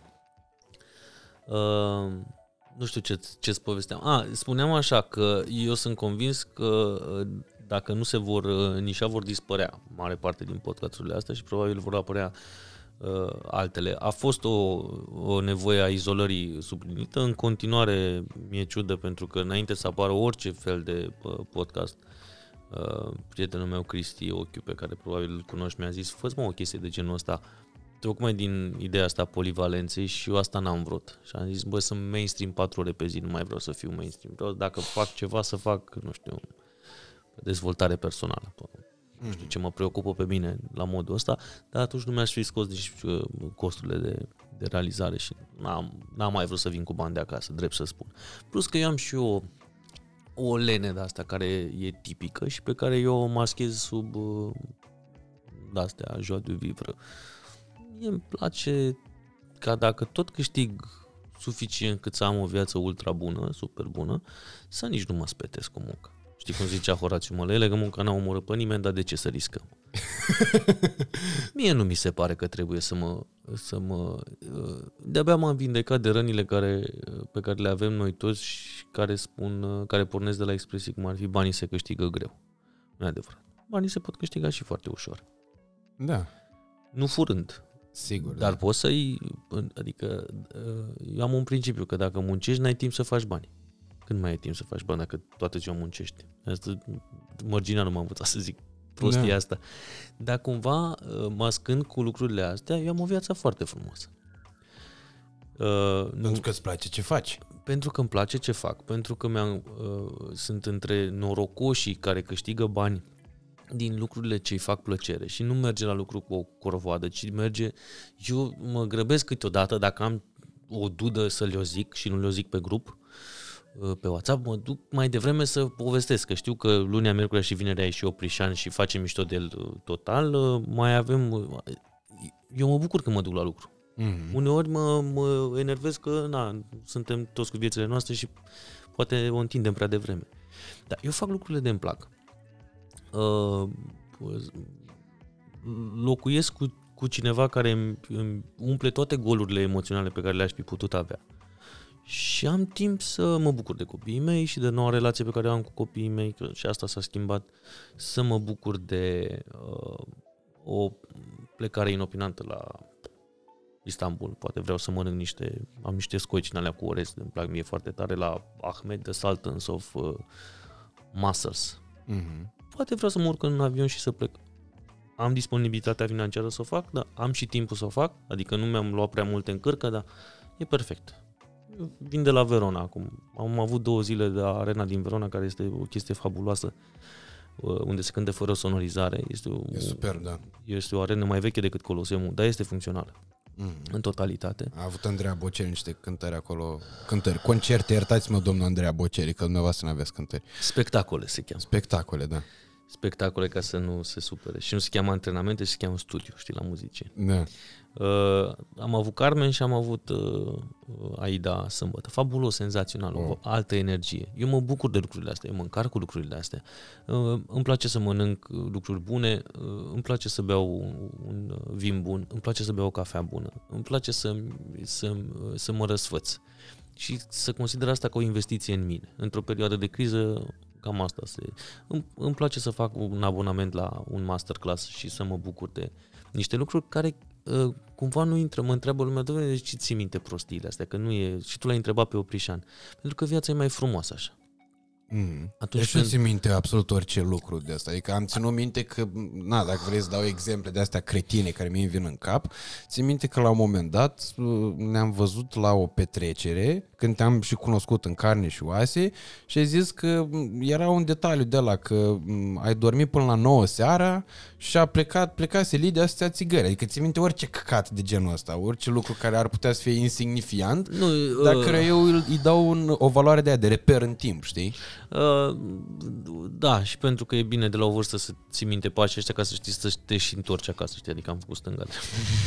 nu, dar ții minte uh, chestiuni uh, care nu au legătură poate cu activitatea uh, mea, dar pentru că și eu mi-am dorit să fiu, cum ai zis tu, polivalent și să pot să port o discuție și despre istorie, dar și despre parenting cu cineva, am tot felul de noțiuni pe care le, le asimilez. Acum am început să mai renunț la ele, cum încep să mai renunț și la obiecte, știi, să nu mă mai atașez așa de ele și să le mm, trec la consumabile, știi. Un costum de haine, o pereche de pantofi, nu mă mai atașez, că înainte mă nu renunțam, le purtam de, știi, le zăpăceam, le puneam pe... Aveai momente de alea când îți luai o pereche noi de încăl- nouă de încălțări și le purtai efectiv numai pe alea? Uh, Băi, nu, că mi-a plăcut să fiu uh, mi-a plăcut să fiu uh, ga- Diversificat. galant de mic, așa. Nu tot, nu tot timpul am, am investit în mine, dar când, uh, când uh, mă opream în a mai investi în alții uh, și investeam în mine, mi ieșeau chestii uh, mișto. Spuneam că uh, liniștea asta mi-a, am căpătat-o și din faptul că nu mă spetesc nu mă opintesc. Pentru că sensul vieții nu cred că e în a, veșnic în a acumula. Pe asta se bazează și societatea mercantilă, că uh, ei sunt convinși că te-au croit în așa fel și le-a ieșit foarte bine, încât să-ți dorești tot timpul mai mult, să-ți uh, pui alte targeturi ca uh, dovada uh, dezvoltării tale. Dom'le, acum că ți-ai luat o casă, e timpul să-ți iei o casă mai mare. Acum că ai făcut un copil, trebuie să mai faci un copil. Vacanța asta din Seychelles e bună, dar ți-ar mai trebui încă două în Bora Bora ca să compenseze. De ce? E la fel. Eu m-am plictisit de moarte în Seychelles. Vorbeam cu Delia care zicea, ce nu-ți place? Păi nu-mi place că e un fel de Mauritius mai spălat și mai puțin plicticos decât Maldive. După ce le vezi, îți dai seama că nu acolo e interesant. Sigur, dacă mm. nu ai uh, cei care se uită o să spună, "Păi, normal, dacă l-ai făcut, normal că pf, ia uite și la asta. E adevărat. Depinde uh, care este ținta ta și unde, unde tinzi să ajungi. Dacă începi să te împaci cu tine și să înțelegi că nu e despre asta, poți să faci lucrul ăsta. Dar până să te împaci cu tine, uite, trebuie să 9 to 5, trebuie să răspunzi la niște chestii la care ai fost, uh, sau pentru care ai fost programat, din păcate. Și că frica cea mai mare nu e aia de moarte, e frica de sărăcie. Mm-hmm. Noi ne, noi ne zbatem în uh, toată viața asta ca să evităm o frică uh, ce este în oasele noastre și a fost și împinsă încet, încet de familiile noastre, care poate nu tot timpul au reușit.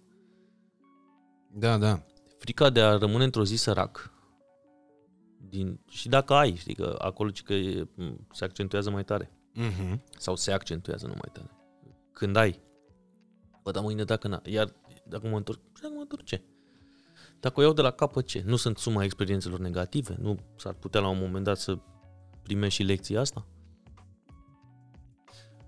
Da, cred că relaxarea asta bă, bă, psihică, bă, cel puțin în raport cu sărăcia și cu fricile care ne ghidează viața de cele mai multe ori, uh, vine la pachet cu momentul în care conștientizezi că, domnule, bă, practic bogăția aia reală e capacitatea ta de a te reinventa oricând, de a face oricând, de a reuși să restabilești echilibru economic pe care îl vizezi și așa mai departe. Pentru că, da, într-adevăr, la oamenilor uh, care, s-au, uh, care și-au depășit foarte mult condiția, le apare gândul ăsta în cap. Zic, "Doamne, stai puțin, și dacă mă întorc în, uh, în perioada respectivă? Și gândul ăla îi uh, blochează. Eu am observat chestia asta și la mine de foarte multe ori. Pentru că dacă aveam câte o realizare, ceva, când vorbeam cu ai mei, ai mei îmi spuneau tot timpul, acum ai grijă să nu mai ajungi cum erai acum șase luni când nu mai aveai niciun ban. Sau orice bă, lucru de genul ăsta. Mm-hmm. Și dacă e o realizare profesională. Lucrul ăsta s-a întâmplat și de la școală și de acasă, dar și de la școală. La școală se spunea să pui mâna, să înveți, că să ajungi la curuvacii, nu? Așa ni se, mm-hmm. ni se spunea și că bă, fără școală și fără multă muncă, nu, mm, acum sunt tot felul de exemple de niște, dar ies numai unii. Da, te pregătești pentru lucruri, da, când ai ajuns, unde e lim- care e limita ta și de unde începi să trăiești? De la câți bani pe lună? Știi că se zice, e atât de săracă care are numai bani. Săracul. Mhm. E, e sărac, dar are numai bani. Atât. N-are nimic, n-are experiențe. Eu consider că aș, aș fi sărac dacă n-aș avea experiență, dacă nu m-aș bucura de o piesă de teatru, dacă nu m-aș bucura de prieteni, dacă nu m-aș bucura de uh, un vârf de uh, munte sau de un, un mal de ocean. Mhm. Cred că atunci aș fi într-adevăr uh, sărac. Uh, dacă n-aș avea timp pentru pasiunile mele, dacă n-aș avea timp să citesc, dacă n-aș avea timp uh, să mă uit la filme, uh, am învățat să nici nu mai cer de la, de la oameni uh, din jurul meu uh, să-mi facă pe plac, așa cum am învățat să nu le mai fac eu lor pe plac. Mhm. Știi că înainte eram, uh, deși sunt un tip, uh, sau nu, tocmai pentru că sunt un tip mainstream și tot ce am construit pe media, am construit pe mainstream, pe masă, dar nu pe, n-am fost nici niciodată, nu sunt Cătălin Ștefănescu, să fiu garantat 100%. Sufeream foarte tare când nu mă plăcea cineva, când știam că nu mă place cineva. Și atunci, cum există vorba asta în economia de azi, cheltuiam bani pe care nu-i aveam ca să impresionez uh, oameni care nu mă plăceau. Ok. Uh, când am învățat să nu mai fac asta și să, să-mi fie oarecum indiferent, uh, am fost uh, câștigat, m-am simțit mai bine, am dormit mai bine. N-am, știi? Când am, auzit- cuvântul este asertiv. Adică îți spun lucrurile astea ca să nu există dubii. Adică, pățibulcă, eu vin la podcast. Nu-mi place ideea de podcast, după cum ți-am Mhm. zis. Dar fiindcă ești un băiat fain. Acum că mi-ai zis că ești născut în 96, nu te mai consider un băiat fain. adică f- fumam deja de 2 ani. Și um, când am învățat să fiu asertiv și să spun că e ok așa, e ok să nu mă placi, e ok să ai altă opinie decât... E ok să spui despre felul în care mă îmbracă eu urât, e ok să spui uh, despre mine că uh, nu știu, poate uh, plec prea mult de acasă și uh, îmi neglijez uh, relațiile interpersonale, atât timp cât pe mine nu mă deranjează, eu sunt foarte bine. Dar nu mă deranjează la modul că te uh, rejectez și ca pe vremuri zic, aha, deci la, era ori, ori te fac să mă place, ori te scot din lista mea. Acum, pur și simplu, nu sunt foarte interesat de subiect. E că ți-e ok să trăiești cu treaba asta și nu vrei să o influențezi nici într-un fel, nici în altul. Și mai ales să-ți consumi energie în, în direcția asta. Despre asta este, despre a consuma energie. Că în momentul în care tu îți consumi energia încercând să fii plăcut de alții, uh, ajutându-i pe alții care nu ți-au cerut nici măcar ajutor, uh, înmagazinând uh, în tine frustrări și povești care nu te privesc, tu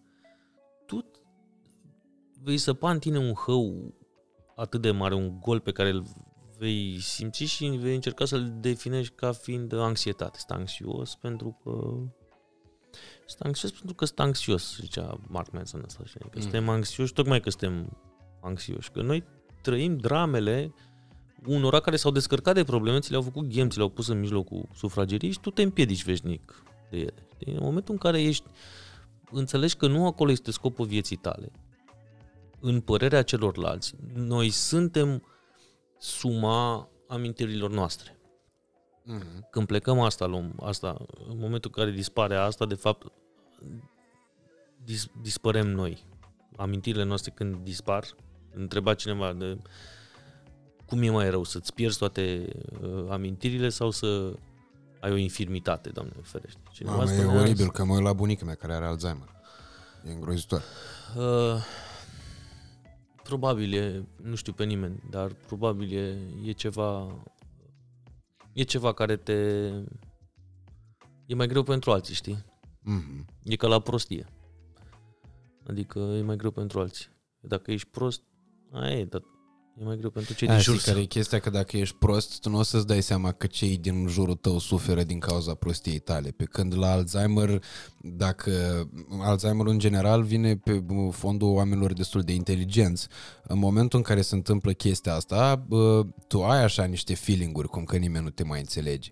Ai niște feeling-uri de astea care îți dau niște trigăre și stai și te gândești, bă, domnule, dar de ce nu mai vorbește nimeni lucruri importante cu mine? De ce nu mai, de ce toată lumea îmi pune întrebări? Că bunica mea bă, are bă, momentele ei de luciditate în care mă întreabă, dar ce-mi dai test acum? Zic, da, hai zi, bunică, cum mă cheam pe mine?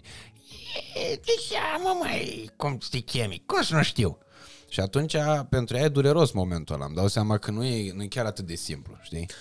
Nu știu, uh, mi-e greu să mă transpun. Am un, un cunoscut, un, un uh, medic ce a dezvoltat uh, un studiu de 20 de ani tocmai pe, pe zona asta de Alzheimer și are niște scule acum cu care mai, mai aduce din uh, cognitivitate înapoi. E interesant. Pleacă de la angoasă, care pleacă de, care se duce în anxietate, care se duce în demență, care se duce în depresie, demență, Alzheimer. Adică e tot, știi, eu am, am început să vorbim despre ea ca de o boală a secolului. Mă rog, spuneam că suntem suma amintirilor noastre, la fel, cum, la fel de bine cum suntem și proiecția, din păcate, în ochii celorlalți, că așa se zice, domne, the beauty is in the eye of the, of the beholder, știi? Adică și frumusețea, dar și noi, construcție, suntem așa cum ne percep ceilalți și cum ne văd ceilalți. Dar de ce trebuie să fie așa? De ce nu mă lași tu pe mine cu amintirile mele? Mm-hmm. De ce, de ce, de ce uh, pui presiunea asta pe mine? Că de fapt e o presiune ca să nu se uite înspre ei. Și povesteam și la Damian în podcast că e uh, în momentul în care l-ai pe unul la tocat, nu te mai uiți la tine. E mai ușor să-l toci pe ăla și să zici că să, să- nu mai am timp să mă uit la mine și să mă psihanalizez, dar ca ăla oricum nu sunt. Ăla e un dobitoc, un, uh, un stupid, Mm-hmm. un prostovan. Prostul face asta, știi? Prostul ăla care stă din profil. Și cum zice Andrei Pleșu, prostul mineral, știi? Așa.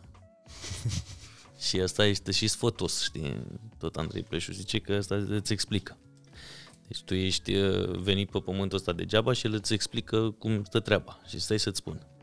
Asta e prostul sfătos, știi? Mm-hmm. Uh, in- interesant așa, știi, că uh, dacă reușești să te smulgi din, din uh, lumea asta, sigur, având plasa asta de siguranță și, cum să spun, o,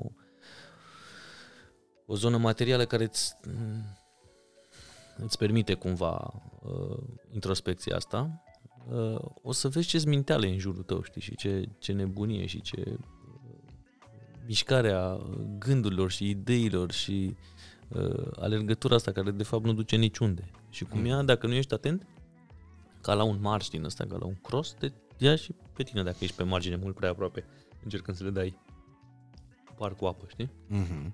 Și te duci, te trezești după sute de kilometri.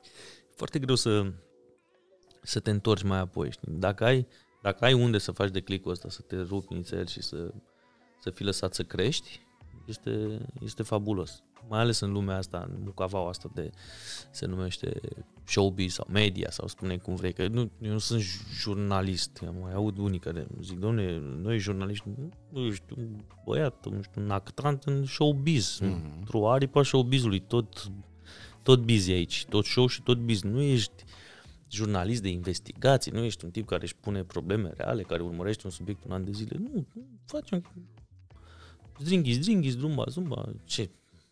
De unde, de unde atâta uh, apăsarea universului pe umerii tăi? Știi că tot ai văzut că toți ei suferă, ei sunt uh, acești, pf, vai de mine. Fără noi, nu. Deci noi care suntem în prima linie, practic. Uite și acum în pandemie, dacă noi nu eram... uh, A scris unul, noi suntem la lucru pentru ca voi să stați acasă. Bă, tați să nebunit, era un mașinist la mine la, la Excel, să știi. Noi suntem aici, zice că, zice că el era fila, știi.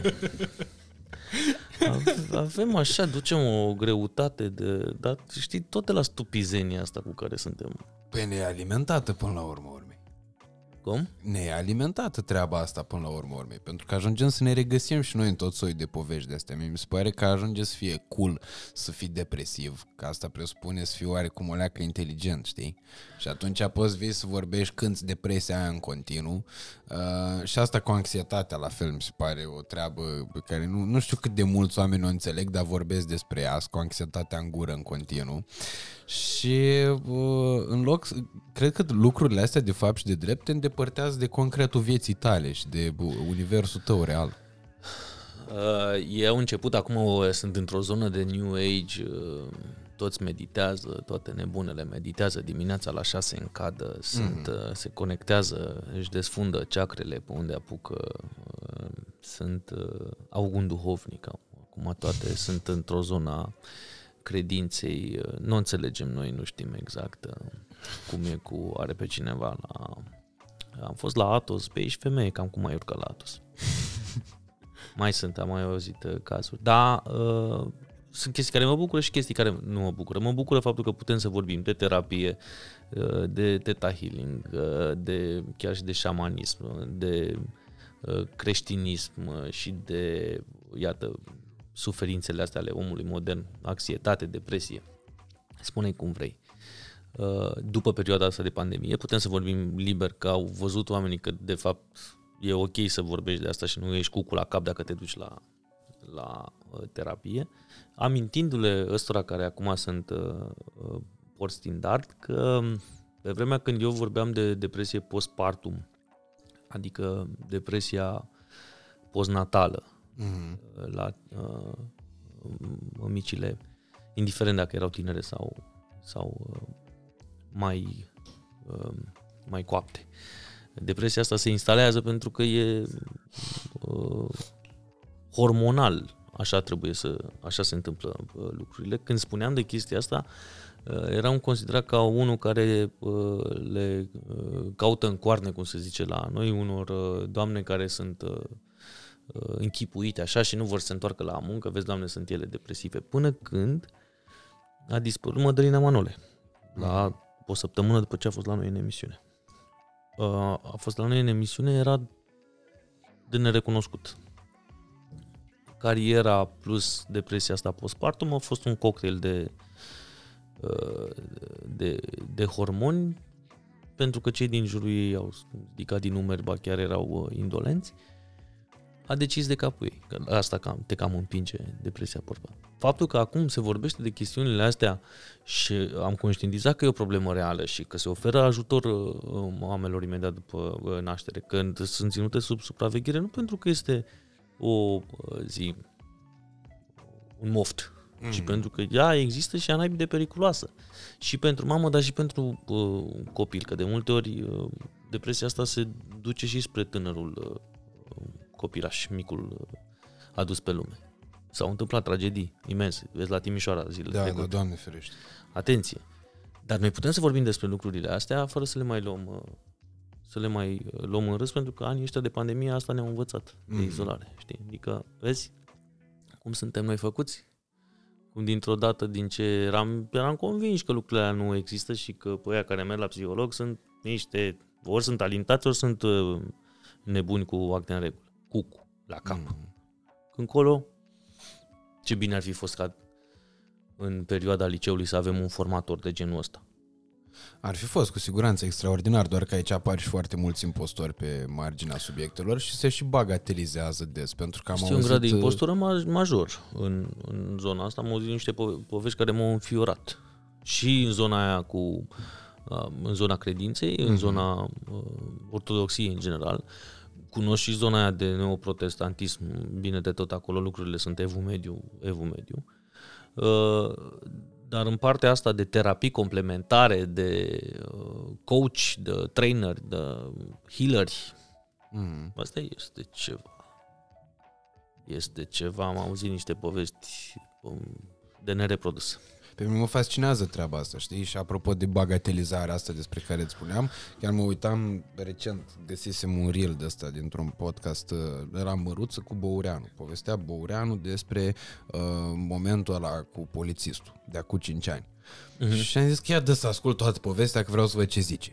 Am intrat în podcast, ascultam toată povestea acolo și la un moment dat, din toată drama aia pe care o expunea el acolo, tot pe un ton de ăsta dramatic, povestea cât de rău a fost tratat în arestul Poliției Capitale.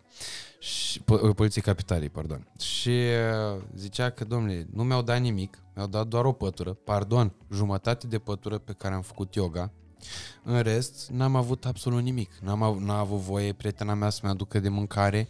N-a avut și bă, măruț atunci când a prins că e rost de, că e rost de bă, hlizeală și întreabă, ai, ai făcut yoga acolo? Veci, da, că am pus jumătate de pătură, făcea yoga, m-am împăcat cu mine, m-am cunoscut pe mine. Și atunci mi-e foarte greu să uh, tratez, uh, adică, da, în momentul în care discutăm serios despre treaba asta, ok, hai să discutăm serios, dar în momentul în care toată lumea vrea să pară spirituală și vine și îmi povestește despre cum făcea yoga pe jumătate de cearșaf sau, uh, nu știu, alte povești de astea, de exact ce spuneai tu cu duhovnicul, care trebuie să fie neapărat pe la o mănăstire, nu știu unde, dacă e biserica, dacă e parohie municipală, nu e bună. Da. Nu are duhovnicul har suficient acolo, trebuie să fie biserica plecată. Uh, da. Bagatelizarea asta ne-a și salvat de-a lungul timpului, știi? Adică uh, felul ăsta de a zice, lasă bă, că nu-i dracu atât de negru, faci, lasă-ne că te ține în viață. Cel care este așa mai uh, ne... Uh, pe care nu-l, nu-l agăți atât de repede cu momeala, rezistă mai mult, se duce mai mult, e o formă de supraviețuire. mm-hmm. E... Așa, așa am fost construiți, așa am fost învățați. Să, uh, re- să băgăm sub preș și să spunem că nu există. Să ne culcăm și a doua zi poate ne trezim și a trecut, știi? Dar ne-a salvat, sau pe ei ce puțin i-a, i-a salvat. Se pare că ăștia care sunt fundamental buni, omul fundamental bun pe care, spre care tindem uh, noi, ăștia se și îmbolnăvesc uh, destul de repede și somatizează. Uh, Cei care sunt mai câinoși așa reușesc. Eu cic că e o fond- formă de vindecare. Mm-hmm. Mai studiez problema. N-am, uh, n-am certitudini. În general nu-mi plac oamenii care au certitudini. Nu-mi plac oamenii care au uh, care n-au dubii. Mă, mă sperie. Știi? O- Oamenii care sunt uh, Cred, cred că le știu pe toate. da, și sunt și declamatori așa, știi? Adică Bă, dă-o dracu, 10 țigări, mă, cât ai fumat, mai tâmpit. nu 10, nu. Departe, 7. Asta e a 8 Bă, băiat. Da, după aia fac o cură, două ore nu fumez deloc, că dorm. Altfel, dacă stau treaz, nu. Am uh, două momente în viața mea când nu fumez. Doar la antrenament și când dorm, atât. Dar pentru ce te antrenezi? Pentru nimic, ca să nu mor foarte repede, pentru că băgând întuneric, alcool și țigări, încerc să mă mint singur, compensez că, că fac sport, știi? Ah, deci tu ești ca ăla care ia un, uh, un Big Mac mare și Da. cere da. o cola light. Bine, eu mă și bucur de faptul că la născut în 96 fiind și noi vorbind în anul 2022, poți mănânc Big Mac-ul ăla fără să-l resimt, știi? Încă. Încă. Încă. Încă, Sunt da. conștient că e o bucată foarte scurtă. de timp, Stenoza mă bucur aia de ea. se va instala, o să-ți pare rău odată. Știi că nopțile pierdute nu se mai aduc înapoi. Chiar dacă dormi Nopțile mai nu le mult. mai pierd acum. Nu mai? Nu mai, Dar măcar ce, atâta. ce faci? Dorm. Da, așa cu scârbă, nu? nu Da, ador mai greu, îți spun sincer. nu-ți adică vine, da. nu prea îmi vine.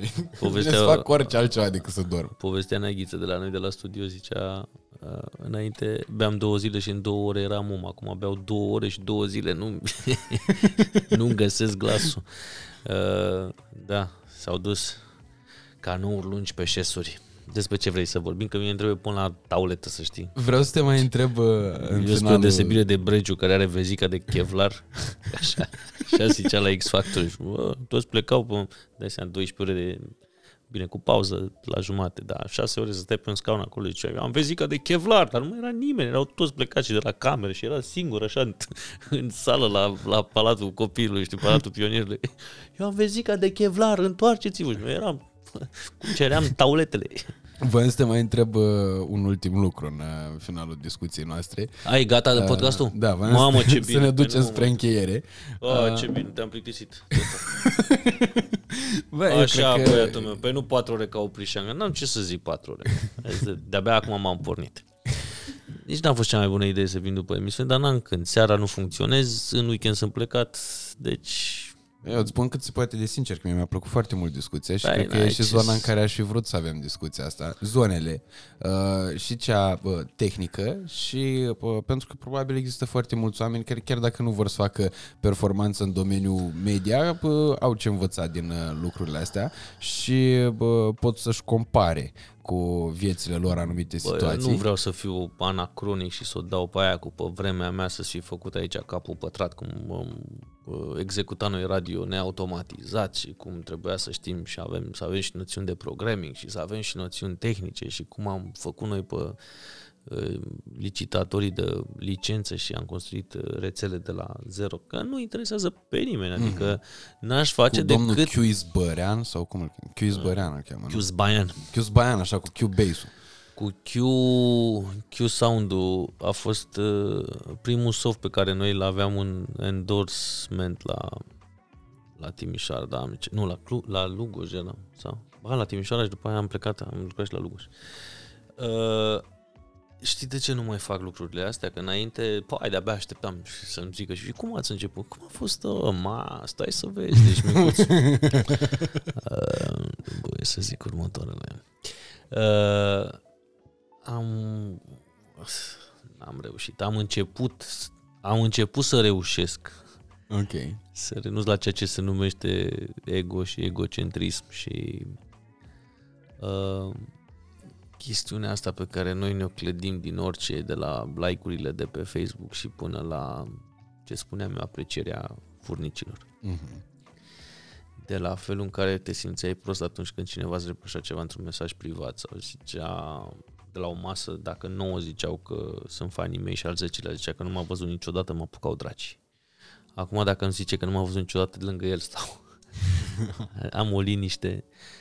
Nu mai vreau să-mi uh, ridic singur la- lauri. Noi facem chestia asta fără să ne dăm seama.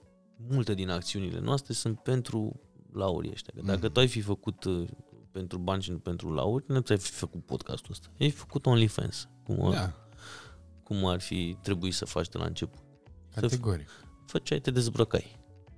Cu, uite, te duceai la antrenament, aveai și un motiv pentru care să te duci la sală. Făceai OnlyFans. Da. Eu dacă am un fizic zici că e psihic, nu fac OnlyFans. Bine, eu știu Glumesc. pe cineva care are un fizic, zici că e psihic și face OnlyFans și face mulți bani.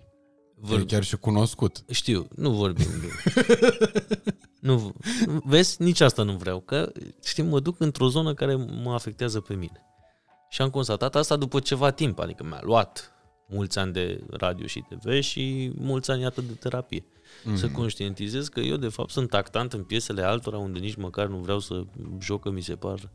Atunci am renunțat la a mă uh, da grande, cum zice mama, nu te mai da atât de grande, Da. și atunci când vorbesc de uh, o chestiune care se duce înspre smerenie, să și aplic ce zic, știi? Am multe lume zic că ai luat o razna. Pentru că, de Slav- exemplu, ăsta a fost unul din uh, feedback-urile pe care le-am tot uh, auzit uh, după niște interviuri de, de ale lui Connector. Când a apărut el și a început să vorbească altfel față de cum îl știa lumea, au luat-o Connector razna. N-au avut ei timp să-l asculte pentru că Relu vorbea de Dumnezeu de foarte mult timp. Dar vezi tu ce se întâmplă și nu, acum nu, nu vorbesc de speță că le-a adus pe Relu uh, în discuție, dar pe lângă un formator de ăsta de opinie, că Relu vrea, nu vrea, Este, da. este un formator de opinie. N-ai vrea. Câteodată n-ai vrea. Ai vrea să fii tu cu tine. Uh, ceea ce se, ce se... Am învățat o chestie foarte uh, interesantă de la prietenul meu, bă, Bărsan, spusă și de părintele uh, uh, Necu, la diferența dintre ortodoxism și ortodoxie. Și e o chestie foarte uh, fină. Ismul te duce în schismă, deci o chestie care Exact, da. nu, nu cadrează cu, cu vorba creștină. Și tot de la, de la ei, pe diferite căi, am învățat o chestie esențială, că pe Dumnezeu nu-L ispitești. Nu te duci. Ia zi, domne, și dacă ți-o zic pe aia cu crezul, trebuie să te hotărăști.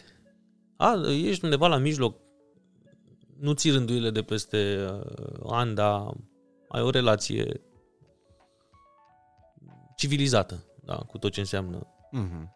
Ai mai citit și tu niște cărți, nu ești poate cu totul într-acolo, dar ai învățat să faci diferența dintre uh, un nechemat care întâmplător poartă uh, sutană și ce înseamnă credința neamului ăsta. Ai învățat chestia asta, nu mai, dar nu-l mai ispiti.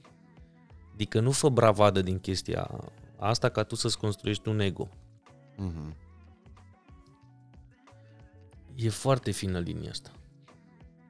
Eu, de exemplu, nu cred, știi, când zice, e un băiat cu frica lui Dumnezeu. Eu nu cred într- într-un om cu frica lui Dumnezeu, eu cred într-un om cu dragoste de Dumnezeu. Mhm. E, e împăratul iubirii, nu pot să... De ce să mă duc? El nu mă vrea fricos. El mă vrea cu inima deschisă. A, el mă vrea bun.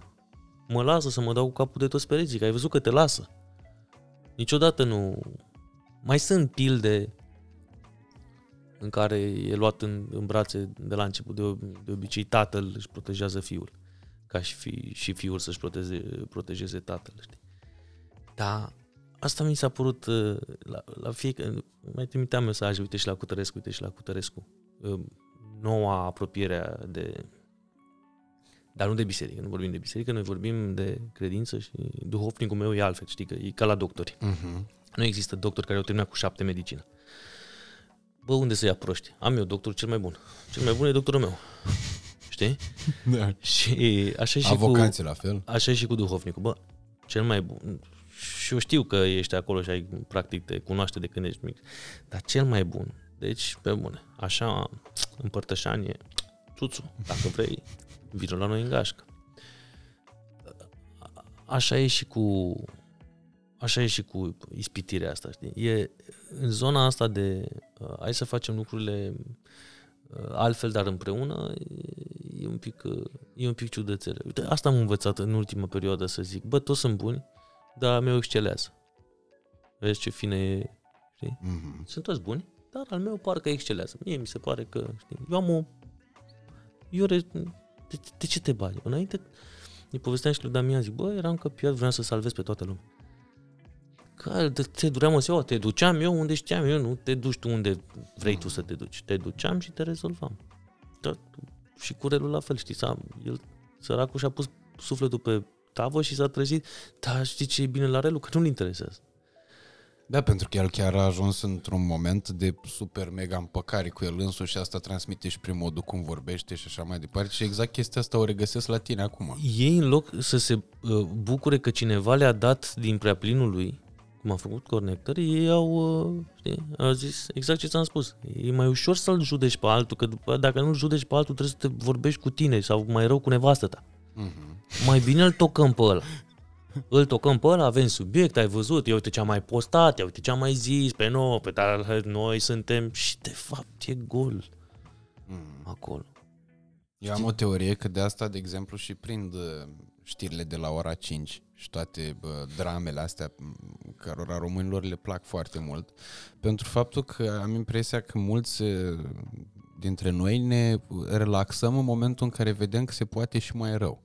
Sunt două, sunt, ele au fost con- construite, ca toate show-urile astea, reality show-urile, au fost construite cu psihologi și cu oameni care ș- sunt maestri în, în neuroștiință, în NLP, în chestiuni care țin de manipulare, Mhm. până la urmă. O comunicare într-o anume direcție. Ei știu de ce au cru- construit lucrurile alea, ele n- n-au apărut peste noapte. Uh, sunt două direcții. Fie se uită pentru a zice mulțamus, Doamne, că nu mi s-a întâmplat mie asta Mhm. și că la alții e mai rău, fie să regăsesc în povestea aia. Că ai văzut că subiectele sunt și să se regăsească. Da, nu da. sunt tot timpul niște m, tragedii uh, cu uh, o cadență rară.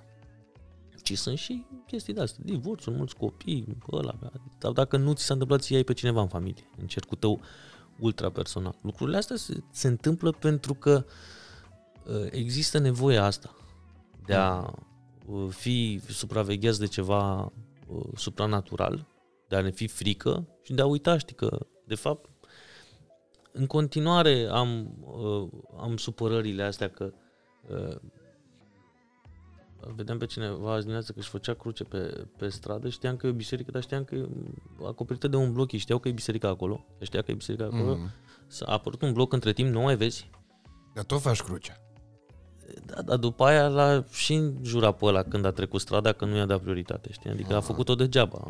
S-a, s-a anulat în po- povestea Părintele Visarianu Alexa că îi se întâmplă lui să vadă comentarii la el pe pagină uh, îngrozitoare, dar cu uh, icoana Maicii Domnului, știi, la profil. Adică asta e... Da, da. Uh, nu mai avem, nu avem răbdare cu noi, nu avem răbdare cu ceilalți și atunci ni se întâmplă chestiunea asta. A nu fi împăcați cu noi să- e, sau a te împăca cu tine este cea mai, cea mai grea din, uh, din misiunile pe care le poți Exact. avea pe pământul ăsta.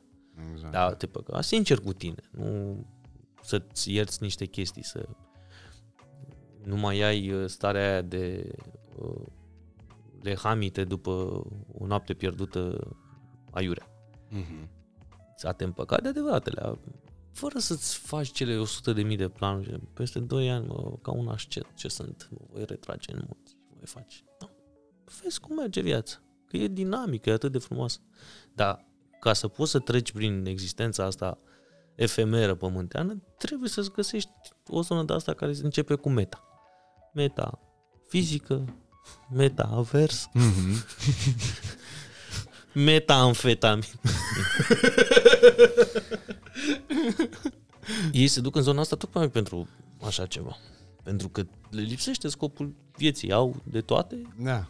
dar au nevoie de ceva în plus și ăla nu poate fi cumpărat. Plus că e și căutarea asta spre externalizare. Că tocmai fiind frica aia de a intra în interiorul tău și de a te lupta cu tine însuți, uh, te ajută așa să tot cauți evadări. Deci, bă, e altă stare, las că vreau, acum vreau să mă distrez. Da, le, le, îi spuneam și lui Damian în podcast că în macrasana care e stânga peste uh, dreapta și fruntea peste stânga, ești tu cu tine În celulă în arestul Poliției Capitalei. niște secunde, dacă nu poți să Pe stai tu jumătate cu de tine. ceașar. Da, nu mi se pare că uh, Cristi Băureanu a zis o inepție, mi pare rău că a zis-o, nu trebuia să o zic. Asta zic. Trebuia să, să fie pentru el. El ce a făcut, Din a făcut moment bine. ce a zis-o, eu nu cred că el a făcut-o. Sim- E personal, neavând nimic cu dumnealui, să mă ierte Dumnezeu. E doar o părere personală. Adică eu nu pot să vin să spun acum lucrurile cu adevărat intime despre mine, știi? Și nu pot să le povestesc cu atâta lejeritate. La câte, la, prin câte uh, lecții a trecut uh, Cristi, uh, na, eu zic că ea a, a venit așa ca un uh, a, ca o centură de siguranță pentru el, adică am fost lovit de atâtea ori, am căzut de atâtea ori, dar uite că mă mai țin cu chestiile astea, a vrut cumva, a, f- a fost ca un soi de laudă, dar a venit dintr-o fragilitate pe care el o are. Uh, nu-l cunosc foarte bine, dar din, de la distanță, din ce a povestit el, din ce, au, din ce am văzut de-a lungul vremii, are o, o fragilitate majoră. Vreau să te mai întreb, bă, când spuneam că e întrebarea de finală, ce-ți dorești tu cel mai mult acum, dar în urma discuției cred că am uh, regăsit deja ce-ți dorești tu cel mai mult. Uh, nu vreau să... Și de concluzie, eu am început să mă tem și să nu le mai uh, formulez. Știi? Adică pur și, pur și simplu curgerea asta, ca a unei uh, ape, mie îmi priește foarte tare în ultima perioadă. Știi? Uh, Dacă o fi să se întâmple uh, lucruri, să uh, vină ploi, să vină niște, să, uh, cum se cheamă, de-astea de Viituri. de, de teren, da, și să apară niște bolovani pe care, nu știu, îi voi ocoli sau îi voi lua cu mine. Asta face, cred că parte din povestea pe care eu trebuie să o, să o scriu în tura asta pe aici. Mhm. În rest, n-am, e obositor, e enervant, știi, să fii un om al planurilor, un om al, te capotezi, te lasă nervii. N-am fost niciodată. Adică mereu am fost genul ăsta de uh, nu miserupist, ci am luat lucrurile pas cu pas așa cum au venit. Eu îți mulțumesc foarte mult și în primul și în primul rând îți uh, mulțumesc pentru faptul că mi-ai uh, bă, redat așa o stare de aia de bă, liniște și mi-ai ridicat niște întrebări cu mine în uh, momentul ăsta. Sper ca oamenii care se bă, uită la noi să aibă bă, aceleași uh, stări și aceleași gânduri, să-și ridice niște întrebări la care nu neapărat să găsească și răspunsul uh, cât mai repede de, cum- de uh, potriveală, ci să-l uh, Nici măcar caute. asta nu mai vreau să, să transmit. Domne, iată povestea mea, gândește-te, nu cumva e și a ta. Nu, nu la asta mă refer. E, La asta mă e, refer. e cel mai bine să... Uh, cel mai bine să închizi telefoanele când faci asta. Ele sunt pe silent, da, na. Ce e ro alertul? El e pe silent. Uh, da, nu știu, mă, ți-am zis că am învățat să zic nu și conceptul ăsta de uh, asumat așa, să îl duc la un alt grad și rang.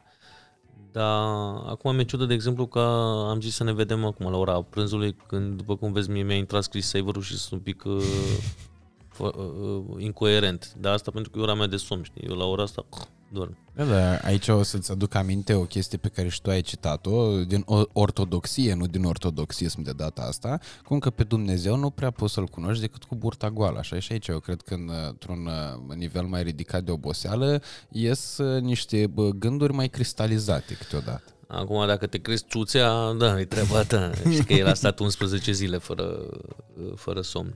Uh, și într-o... Și Christian Bale a mai stat așa. Da, da, ăla se pregătea pentru mașinistul. Da. Mașinistul De mașinist, da. a jucat uh, fabulos film. Dacă, dacă ia chiar să-l revăd. Îl am pe, pe DVD, între puținele de mai am pe DVD. Bine, uh, încă o dată scuze că am fost incoerent, dar uh, N-ai fost absolut deloc. data viitoare când ți se întorc și sponsorii la emisiune și poți să echilibrezi. Știi că acum nu se mai cer bani pentru cursurile astea de uh, healing și de înălțare. Se cheamă echilibrare energetică. Ah, ok. Adică te costă 200 de lei să te echilibrezi energetic. Deci data viitoare când o să te echilibrezi energetic față de mine, Da. uh, să povestim uh, mai multe. Cu tot dragul și îți mulțumesc tare mult. Da, și Vouă... până, te atunci, până atunci de lași de fumat, nu? Uh, Ca hai un- să nu ne echilibrăm chiar atât de tare energetic. Că până la urmă, urmei și dezechilibrele astea, dacă sunt armonioase, generează un echilibru la rândul Un lor. dezechilibru armonios foarte bun asta, Da. da. e ceva... Mm, O armonie antinomică. da. Uh, vă mulțumim tare mult că v-ați uitat la noi. Uh, nu uitați uh, regulile clasice. Dacă v-a plăcut, like, share, subscribe, distribuiți prietenilor. Dacă nu v-a plăcut, distribuiți dușmanilor pentru că aceștia vă poartă pică, dar n-au valoarea voastră. Uh, Răzvan Simion, futuristul pe Instagram și pe bă, toate, pe Facebook, cred că mai are TikTok, nu-l văd în stare de așa ceva uh, și nu, nu-i văd nici că ar trebui. Uh, Neața cu Răzvan și Dani la Pro TV în fiecare dimineață. Uh, Antena 1. ce mai e de zis, să stai așa să mă gândesc. X Factor la Canal D și uh, pe Da. mine la școala de corecție. Uh, La tabăra, tabăra de vară, dar noi alu Shelly. Uh, Vă mulțumim tare mult și Doamne ajută, vă pupăm!